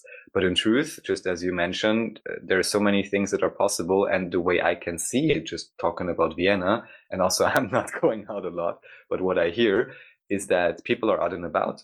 And I'm very happy about that. Um, that, you know, they don't allow themselves to be scared that much, I guess. Well, it's funny to me because I think it's, I mean, the idea is kind of like, I don't know, Star Wars comes to mind, but I guess that's weird, so I don't have to talk about that. But the Titanic, like when it hit the iceberg, many everybody was experiencing one of phenomenon, right? Like this is happening. Like no one was doubting the boat sinking. Some people got on their musical instruments and said, "We're going to calm everybody down." Right? Some people were punching kids in the face and hiding in boats, trying to get you know stow away, rich people style, like in the movie or whatever. Um, there's all sorts of people are reacting not only with their karma but with like what they're built for. This gets into astrological charts and stuff. So it's like some some people are better during chaotic times. Um it like you were saying alex that you had a life that was very fast paced and uh there's a there's a not that you didn't have this wisdom already but it's like this is emphasizing a kind of wisdom of like all right you keep your own momentum in spite of the momentum of the world around you kind of thing. And then uh, you know other people are uh starting to realize, hey, I'm being pulled. I'm, you know, like it sounds like Alex, like you're not too um, uh, offended, I guess, or you know, uh, perturbed by the um, masks and stuff like that. Like you're like, I can do this, like whatever. Um, I'm kind of on the same wave where I'm like, whatever, it's just a phase. Hopefully, some people are, you know, we've had guests on where they're like standing up on buses saying, I will not wear a mask. It's very much like a revolutionary moment for them or whatever. Um, so I think everybody's being hit with not only their nature, so their chart, like what are they, but also like the Titanic is hitting. So uh, everybody's kind of being called to different lessons, even within the same situation. So the lesson for the musicians of the Titanic, like, it's been an honor to play with you, and I'm, we're going to calm people down, even like while the water's coming up to our knees, we're still going to play the cello or whatever. It's like that's a choice. Uh, they could freak out, right? But like between their karma and all this stuff, they're choosing not to. But that situation, even though it's on the same ship, is very different than you know Rose and Jack or whatever running around trying to find a way out, and you know the old people who like lie in their bed. If you've seen Titanic, I'm alluding to this James Cameron movie. I, am hoping everybody knows what I'm talking about. Um, but anyway, it seems like the situation's happening, like just like you were saying, the astrology's happening. Uh, and the way I look at it, kind of, is like the the hmm, as above the astrology is happening it's not like exact like this happens so that happens but it's like there's there's a script playing out and it's manifesting in certain energetic energies and the energies are manifesting on earth in certain ways and we have a choice uh we've been just such in a trance of culture. Movies like Fight Club get into this, and The Matrix and stuff. For many gener- like you know, the past few decades, people have been like, "We're not our jobs. It's not all about money and success." Uh, although the money and success are fine in and of themselves, but it's like we've been all told to get on a rat race, and if you're not making X amount of dollars, you're nobody. If you don't fall in love, you're mean. You know, you don't have. you you shouldn't be here. We've been having to try to prove our existences, I guess, but we're here. Like we don't have to prove shit. And now it's just a matter of following your heart's desire wisely um, and that's everybody's you know personal proclivities based on their chart, the reality, however we want to put that. Um, and it seems like we're being given it's an opportunity is how i'm looking at it. It's a recalibration opportunity. And basically from this point um, a lot of people are going to go towards the world they would rather live in. So i'm sure we're going to start seeing in the next couple years like more you know like anti-mask hippie kind of burning man type cities popping up and then other places where they're like no you need a microchip to get in here and we know you're clean uh, and you're not going to be able to buy food without this fucking card or travel you know? Like we're going to kind of it seems like that's the bifurcation. And right now it's it's people dealing with the internal of the of that where there's like okay so what does sovereignty mean to me? What does my freedom mean? Am i free in spite of my circumstances? Some people don't feel free unless they're like able to run around without a mask uh, some people are free and they can be in, you know, Paul in the Bible was like, I'm in jail, but I'm, or, you know, uh, people in prison, solitary, you, you can be as free as your mind lets you be, or your heart allows you to be. So it's a tricky time, but at the same time, this is exactly what we, we've asked for. Uh, I mean, that's a presupposition of mine, but it seems like the astrology is such that it's like, well, you wanted to, um, you know, you've been doing certain things a certain way for a long time, and you've all matured. Basically, like uh, the bell curve has gotten to a certain enough place where we get to start making better decisions. It's funny because in these Richard Rudd positions, stuff, stuff, stuff like you know, I tend to be more green and liberal, and like let's save the planet and stuff. And it's like maybe that's, I mean, this is a weird way to put it, but maybe that's us projecting our short sightedness onto it. Maybe, and this is a weird way to put it, but it's like everything's happening for a reason. Like the universe, like there's no mistakes, so it's in harmony always. So even the fact that we're having like I have ecolo- even the fact that we're having ecological like issues and stuff like that, um, is it's part of a um a a journey of balancing. Like in a weird way, we're kind of Gaia's follicles or something. So like Earth consciousness created plants and animals, and humans came from animals, or whatever the story goes and we're kind of expounding and expounding further and further out into space. Uh, and maybe there's lessons like, you know, it's a, it's a weird way to put it. It's like you don't know, you don't know, uh, you don't know what you have until it's gone. Like that's a real wisdom that comes from there. And I'm not saying we have to lose Earth, but I'm I'm thinking that we had to get very close. That's the whole Mayan like life out of balance. You guys have gone too far. Rectify the situation 2012 thing, where it's like you guys are going to get so close to like losing control that you're gonna there's a there's a wisdom and a lesson in that moment just like uh, there's a wisdom in the chaos of the Titanic ship, but everyone's got kind of different stories playing out, if that makes any sense. It does. And the question is, you know, we're so close of losing Earth, Earth, but isn't the other way around? Isn't isn't it that the Earth and the universe and the stars and the aliens can go on way? I think they can go on without us, right? But can we go on without the Earth? Well, not at this point. Right. It seems like we're pretty expendable. Um, life goes on within or without you, as the Beatles would say. So, yeah, it's it's a moment where I think being grateful. Like I've been doing some certain um, meditations lately, and just being grateful. Like it's weird. I'm like because I I don't like Trump particularly personally, um, but I don't really like Biden either. Like as an American, I, I don't like Obama. I mean, I don't like politicians at this point. I think they're all shady fucking assholes who just kind of play games and you know distract people with like headlines or whatever. Um, but I was trying to appreciate each of them and, and like send them love and even to think, you know, animals that I'll never meet, like elephants in India and um, giraffes and sequoia trees, just shit that's out here. It's like it's all here happening right now my attention might not be on it. Like I might not have ever touched a sequoia tree, but it's there. Or I might not have ever, you know, been to the um, Arctic Circle, but there's aurora borealis that's happening. There's a black, even stuff like black holes. It's like that shit fucks my head up. Like I'm like, oh gosh, is that supposed to be happening? like clearly it is occurring, but is this like a mistake of the universe, or is like how do I even existentially deal with a black hole, which like shreds up matter and time and space and all this shit?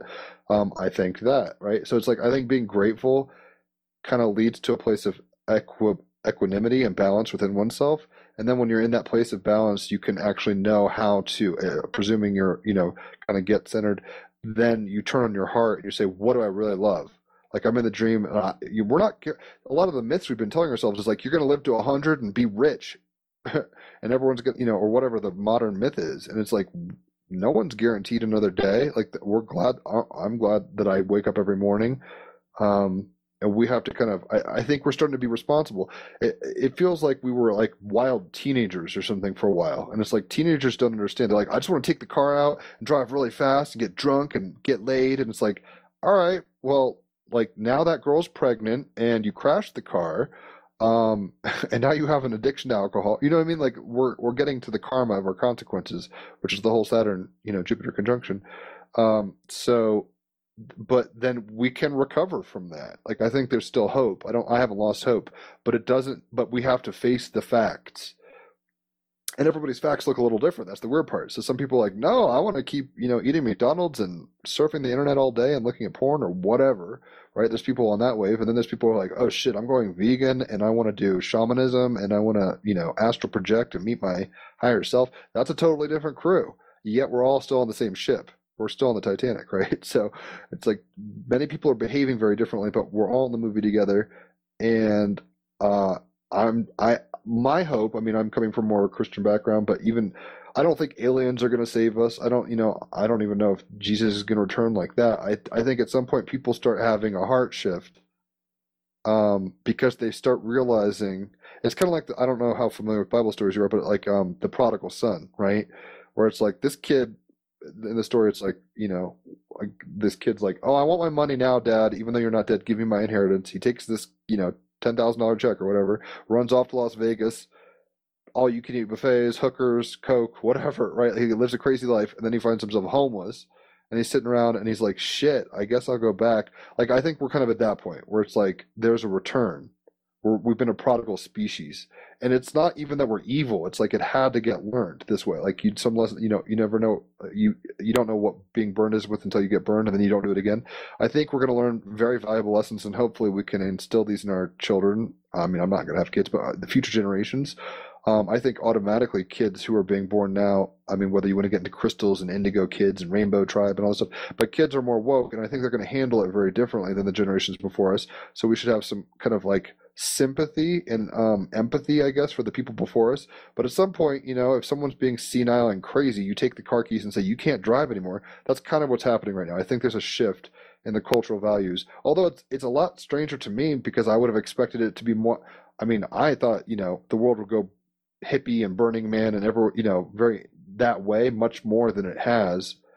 Um, and I think moments like this whole COVID thing are making people realize, like, where are my values? Empress card is ruled by Venus. Venus is all about values. It's like, what do I love?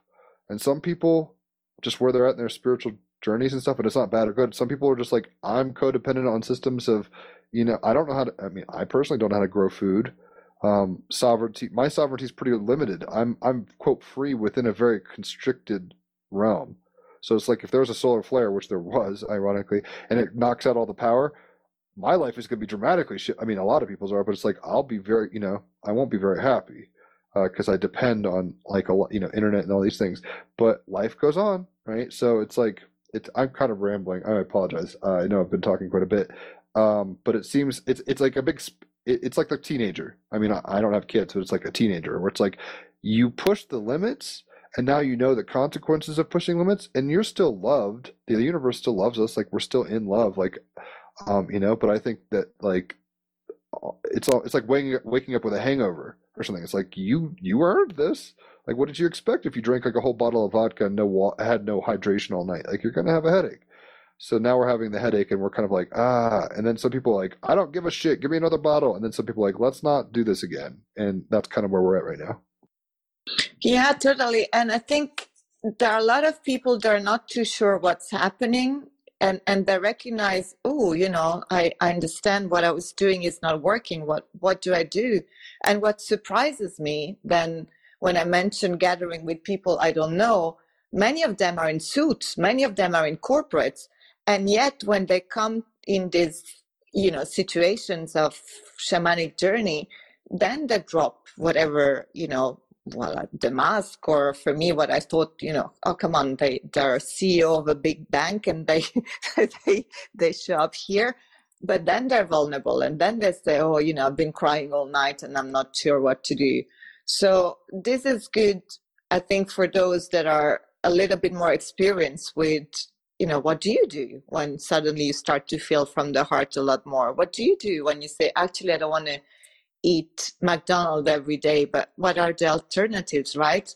So for me, there's a positive wave that it's coming up. It's just we, I feel we need to be getting on top of it a lot quicker than just, you know, one person at the time, so to speak. What are your views, Raphael? In terms of the development or in terms of how it can progress? I mean, the real question I was having, because everyone keeps talking about this uh, splitting of the prism and multiple Earths. For me, I mean, even right now, it's kind of hard to imagine, although I know it is true, that there is an extreme variety of parallel reality apparently coexisting upon what we would, in a sense, define the physical Earth right now. Just meaning there are places where there is perfect tranquility and calm. There are places where, you know, people are fighting or even killing each other or whatever. Um, as so many have, you know, outlined these ideas, or we could go the nature route, you know, barefoot, hippie, dancing on the beach, or you go into the technocratic smart city with a chip in your brain what I'm kind of wondering about is whether these two realities can actually really physically coexist or whether or not this whole lockdown period in a sense has been another opportunity for orientation to each and every one. And there's of course infinite variability in the details of, you know, potential reality as uh, varied as uh, imagination can be.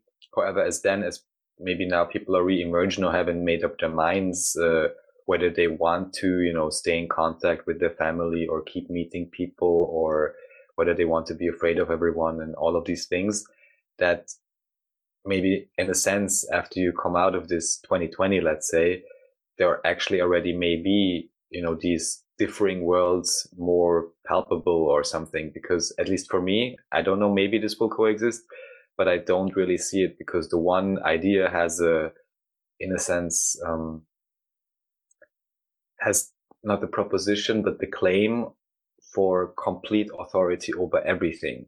There is one side of the spectrum, the way I see it, that is not relenting, that is not stopping until it has complete control. So in a sense, I don't really see that possibility that this could coexist in this fashion along with, let's say, the new earth.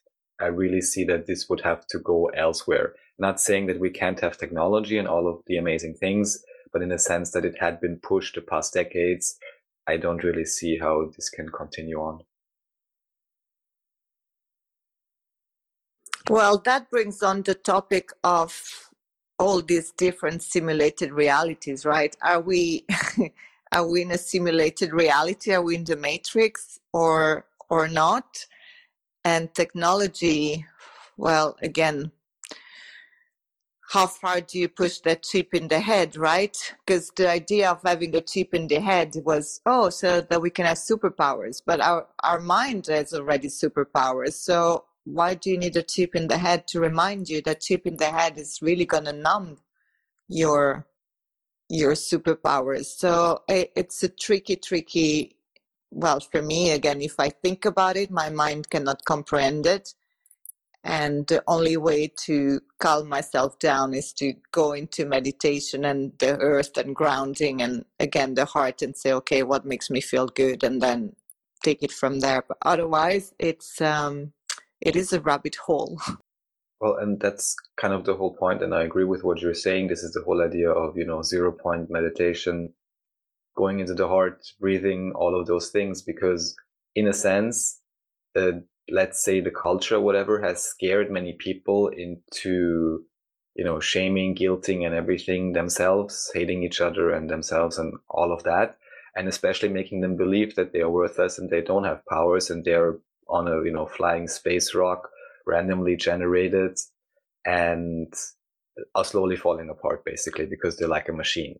That's the image that's conveyed. Um, and then they try to offer, oh, but you can remedy that if you buy into all this nice tech that we have drawn up for you.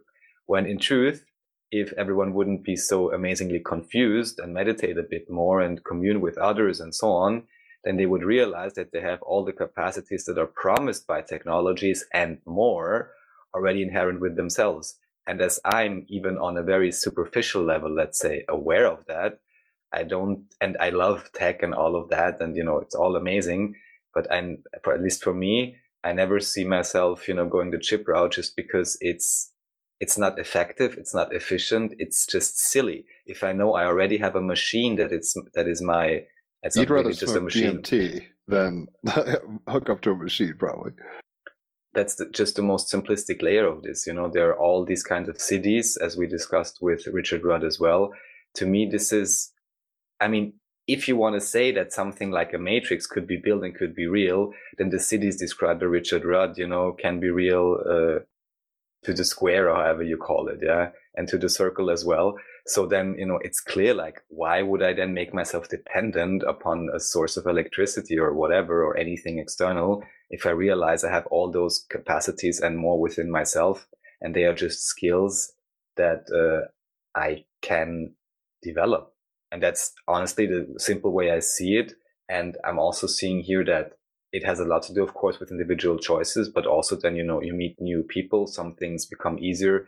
It flows along the path of least resistance if you allow it, again, just by following exactly what you said, Alex, in terms of, I would say, follow your excitement or following your heart. And um, then to me, yeah, the, the path is pretty clear. And I'm just observing all of these funny games, whether it's about their contrived way of space exploration or uploading your brain or all of these things. But the way I see it is this is just it's just a scare and it's a joke. And some people really buy into it, but I think it'll actually it will change. And um, again, I'm just curious if those two, let's say, models of life can really coexist. Maybe they can, because I can well imagine the more, let's say, um, diversified crowd just being okay you can totally guys you can totally have your super computerized smart city and play cyborg games but you can just do it over there you know we have enough space for that i'm sure um, but i can't really see it the other way around that uh, uh, an ideology Well, that's what Corey based got on into with like human conformity and zoos. control yeah right but i'm just saying that if it were the other way around let's let's put it like this just to make the analogy clear and make it simple. So if you would say the brain leads just as it has until now you have a control conformity based system and they will seek you out anywhere if they can and try to conform and control you. That's the only thing they know that if the brain would lead. I can't see that being sustained on this planet uh, any longer. What i can see is the heart leading meaning those that are more into you know unity diversity and love and if that leads, then I could even see, and I would be the first one to agree to that. Let's make a nice island where people literally can, you know, chip themselves up or whatever they want, as long as they don't start um, wanting to have Mandating it. supremacy and exactly mandating it upon others. That's always the very, very simple demarcation line, whether someone tries to mandate something upon you or kind of force you into something, maybe also somewhat subtle. That's always the, you know, a clear line where not not really free will is being infringed upon, but there is all this illusion and scarcity and so on. And I think on a collective scale, in a sense, we've processed through a lot of that. I'm pretty sure there'll be some more, but at least for me, I'll also be done with it soon enough. Something we have to remember though is uh, we're talking a lot about mentality, like groupthink and mentality. So it's like, which way do we think it's going to go? Uh, we have to get back to the heart in the sense that it's like, and this is tricky because I think we orient the multiverse with our hearts.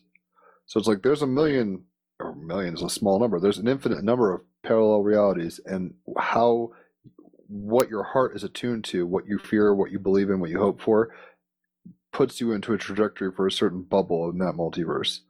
So, in a sense, um, I mean, there's always going to be, you know, not always, but there's going to be like differentiation, like polarity, right? So there's all like there's going to be reptilians and there's going to be Pleiadians or whatever, right? There's going to be like you know people expressing punk rock, fuck the machine, and then people saying I run a corporation and I employ many people, or you know whatever variations of degrees like that.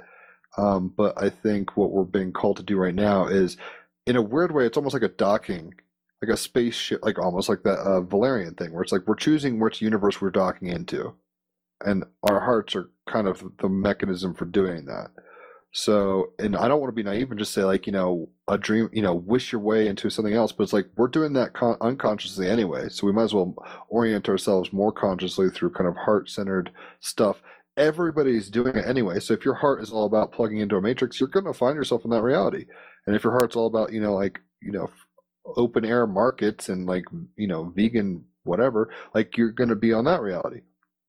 And it, the weird part I think we're having to realize is there's, and this is the hardest part being a human with an ego, but it's like none of them, and this is hard to do because we tend to be like, oh, the people who are, you know, I mean, I would say people who litter are assholes or, you know, whatever. It's like, no, everything, it's the universe experiencing itself through every possible way.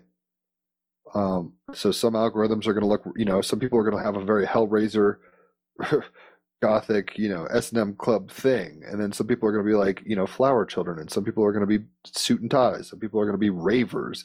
Like the, it's amazing when you look out there. That's what I was kind of saying with the black holes and Obama and, uh, you know, koala bears and everything. It's like just look at it and be like, wow, I'm here now, and I've asked to be here, and where this kind of goes, I think depends on where we're tuned to and how we tune isn't with our heads, although that's kind of what tells us what's going, on in a sense. Like we said earlier, the thing driving the canoe in the multiverse, it seems, is the heart. So we have to just resonate where we want to be, and it won't, and have, like where Bashar says, have no expectations. So it's not like if I'm like, oh, well, if there's people who are transhumanists, that means I'm in the wrong universe. It's like, no, you're exactly where you need to be, but it's like, how are you resonating? That's your responsibility. You have, you know, your responsibility is yourself and that's what personal work is, shadow work, and all this stuff. We're in a collective shadow work phase right now. I mean, it, it, earlier, Alex, you were saying like, um, you know, you're helping people who like you uh, basically have it all together on the world standards, but they're like kind of falling apart. You know, in shamanistic groups or whatever. It's like that's why we've been doing this. I mean, I haven't been doing it for that long, but that's why there's there's a few decades worth of soldiers ready to basically help people win a spiritual war in a sense. Like I, I've uh, not, I'm not done. I don't imagine, but it's like Dark Nights of the Soul, psychedelic journeys, all this kind of shadow work, all this, all this stuff that's preparing us individually to be able to help people as they en masse start shifting into this insane Dark Night of the Soul collectively, and that's kind of where we are. And I think it actually starts improving astrologically. That it's not over, but it's like this is this. These you know people are ma- choosing their teams, if you want to put it that way, and then they walk forward in those ways. And I just hope I'm not, you know, getting hauled off to like a modern Auschwitz because I didn't take a fucking chip or whatever. That's, you know, obviously no one wants that. So, but it's happened in history before, and history tends to repeat itself. So we have to just be using wisdom and compassion coming from the heart, and the and the knowledge and the basically the wisdom of the heart is what leads us forward no matter what are we being conscious or unconscious of that if we're living from the heart in an unconscious way we might not give a shit if people we consider our enemies are, you know, prison imprisoned or whatever, treated poorly. But if we're coming from a place of conscious heart, saying they are me in another form, I asked to be here, they asked to be here, we're playing this crazy dance. I should have no expectations. Like this is a jam session, and we're all improvising based off of a lot of things, karma and genetics, and uh, you know, hopes and fears and all sorts of stuff. Um, that we can sit back and look back at the painting and say, "Wow," and then hopefully forge through as our characters uh, in the dream better, hopefully. Yeah, I think that's um, very well said. Very well said. Um, and I, you know, I would like to add to that that also, you know, you dream your dream, and when you bring consciousness into the heart, and I think you know we're here on planet Earth, so there is a sense of reverence. At least I feel we need to have to Mother Earth per se, right? So, to make it very practical, I think when you're in that space, maybe like you mentioned at the beginning, Jim, why the F do you want to go to Mars? And with all the work that is implied, all the technology and all that, when actually we're children of the earth, at least for now, right? So I think that would be a world that is maybe slower, maybe more imbalanced on the technology rather than this constant race for what, you know, and and be yeah a bit more in harmony as well rather than chasing something that is beyond us at this point. I guess shareholders are why people want to go to Mars. I mean, curiosity too. People, you know, want to leave their tribe and they go, oh, let's go across the ocean. And now they're like, well, there's no oceans. Let's go out there. So it seems logical at some level, but at some level, also like movies like Aliens and shit like that, where it's like, we're taking our drama with us. And until we do a better job of cleaning up our own shit, like it's really irresponsible to just expand our boundary. I feel. Um, but I don't know if there's ever a perfect state. Like we're never going to just get to this place where like, all right, now we're perfectly mature. Now let's go explore space. Um, so it's a, it's a, it's tricky. It's riding a bike is falling gracefully from one side to the other. I think we're kind of doing that, and we're entering a new phase, a new aeon potentially, uh, Age of Aquarius kind of thing. So it's like we just on. Bottom line, I think is know yourself, and how you know yourself is through internal gnosis, like going in, um, stilling the mind, opening the heart, right, and then find the people you want to be participating with try to be accepting of all the animals on the ark of Noah or whatever. Like life is very diverse. So, you know, a whale is not an owl, so they shouldn't act the same. Just like, you know, a capitalist is not an anarchist. They're not going to act the same. Uh, we should be, you know, finding the people we most resonate with and then just trying to plot through this dream the best we can. I mean, that's all we can do. Otherwise, it's going to seem like a whole lot more hellish and uh, scary if we don't do it like that. Beautifully put. Yes, totally. You, Raphael? I think the way you expressed it is proper. It's all about this reorientation. Reorientation. These are things, in a sense, in my view, of course, we all have chosen. We all, to varying degrees, have been prepared for, and we do not present ourselves with any challenge which we are not ultimately able to face if we are willing to in that moment depends. However, usually resisting those ideas only results in more pain and suffering. Uh, therefore, as always, uh, facing your fears and in a sense, remagnetizing yourself. And as I said initially, having the proper authority. And that is nothing outside. That is ultimately also nothing mental. Um, in my experience, and I it seems you agree. It is this idea of excitement. It is joy ultimately. And it is so easy that we may easily miss it within a two plus hour uh, conversation, even though we're talking about it. And this again really is a realm that's in a sense beyond logic. And it's also great because then all you need there is a simple intuition or a simple decision. And then the mental concepts, they are just the form that a decision that's taken by the heart can take. So that's the way I see it. That's the way I've been rolling with it. That's why, um, at least for me, it's been pretty easy to orient also in these times. Disney's Cinderella comes to mind. A dream is a wish your heart makes. So it's like, y'all, let's just dream better. Like, what is your heart wishing for? Uh, don't overthink it. Uh, don't be naive you know, like we're saying, balance it with wisdom, but also you got to follow your heart because, like, kind of like in Braveheart, he's like, it might make a lot of sense not to fight because your ego is saying you're going to get your limbs chopped off and die and not leave this battlefield. But, you know, when you're an old man lying in bed, wouldn't you rather trade all these days just to, like, go with what your passion was and what you thought was true with your heart? And even if it cost your life, right? So, uh, I hope people feel, um, you know, emboldened to follow their dream from their heart. And if we do that, like, you just have to accept the consequences and know you did your best. That's all we can do.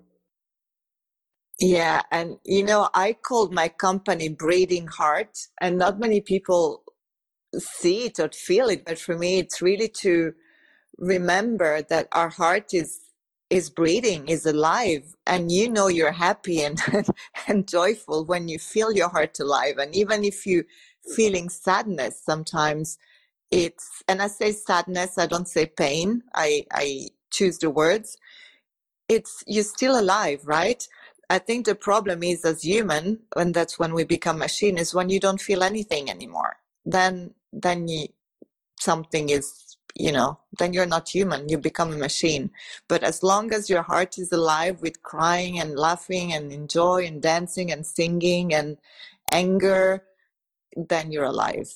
And and then, you know, you you can well keep it if you like it or change your circumstances to make it more joyful if that's what you're after. That's what's up. So, are there any kind of parting thoughts? Uh, we'll have to get you back on, Alex. Um, but in terms of today's episode, are there any kind of parting thoughts or any projects you're working on that you want to tell people about? Well, I really want to share and spread the message more of going into the heart and um, and live from the heart. You know, just whatever you're doing, whether you're thinking of a relationship, whether you're thinking of your own relationship with your body, whether you're thinking your relationship with nature. I think it's very easy to stop and ask yourself, "What is my heart saying?" And it's a very for me, it's been a very useful, practical tool to follow. And I see it in children, it works really well because generally, you know, if um, if their heart is open, they're going to do something and, and be talkative about it and smile about it. And if it's something they don't enjoy, then the heart it's it's not there. And even when they cry, you know, that there's some joy in it. There is some, we had this experience of losing a kitten. And even though we were crying when, you know, we were doing the rituals and there was joy, the, the, the heart was open. So I think this is where the human can be very special. And we shouldn't just give up on having this experience. I'm with you on that. Being human it's hard, but it's a privilege, and we asked for it, and it's a real unique position to be in in this cosmos. So we should value it and value, uh, you know, everybody else's experience as much as we value ours. So, thank you so much for coming on today, Alex. It's been a pleasure as always. I hope that you have a good holiday season. Um, buckle up for this uh, solstice. Um, but I think you'll be fine. I mean, we're all going through it, so here comes, you know, here it comes. So, uh, Raphael, any parting thoughts? thank you, Alex. Always great having you on. And uh, yeah, to me, talking about all of these things, as I tried to explain numerous times already, these are really things that can be talked about as we are doing, but it's something you have to experience and something everyone knows. So just either of you said it, dancing, laughing, singing, whatever makes your heart sing. Or crying. That's, yeah, and that's when you're on the right path. That's also completely in line with the also mental concepts of Bashar, because excitement can be the driving engine and the organizing principle of your own life. And then you are within this frequency bandwidth of love, of unity consciousness, of connectedness, of synchronicity. And then things may flow much, much easier than if one tries to plan and dissect and so on and so forth, even though that's the great fun that the mind has. And it's amazing. It's just good, uh, again, to remember the proper order and uh, to remind oneself of the, let's say, ultimate authority of the heart. Beautiful. Thank you. Thank you. Thank you so much. And lots of love, everybody. Take it easy. Thanks, everyone, for joining and for listening. Enjoy yourselves. Radio Radio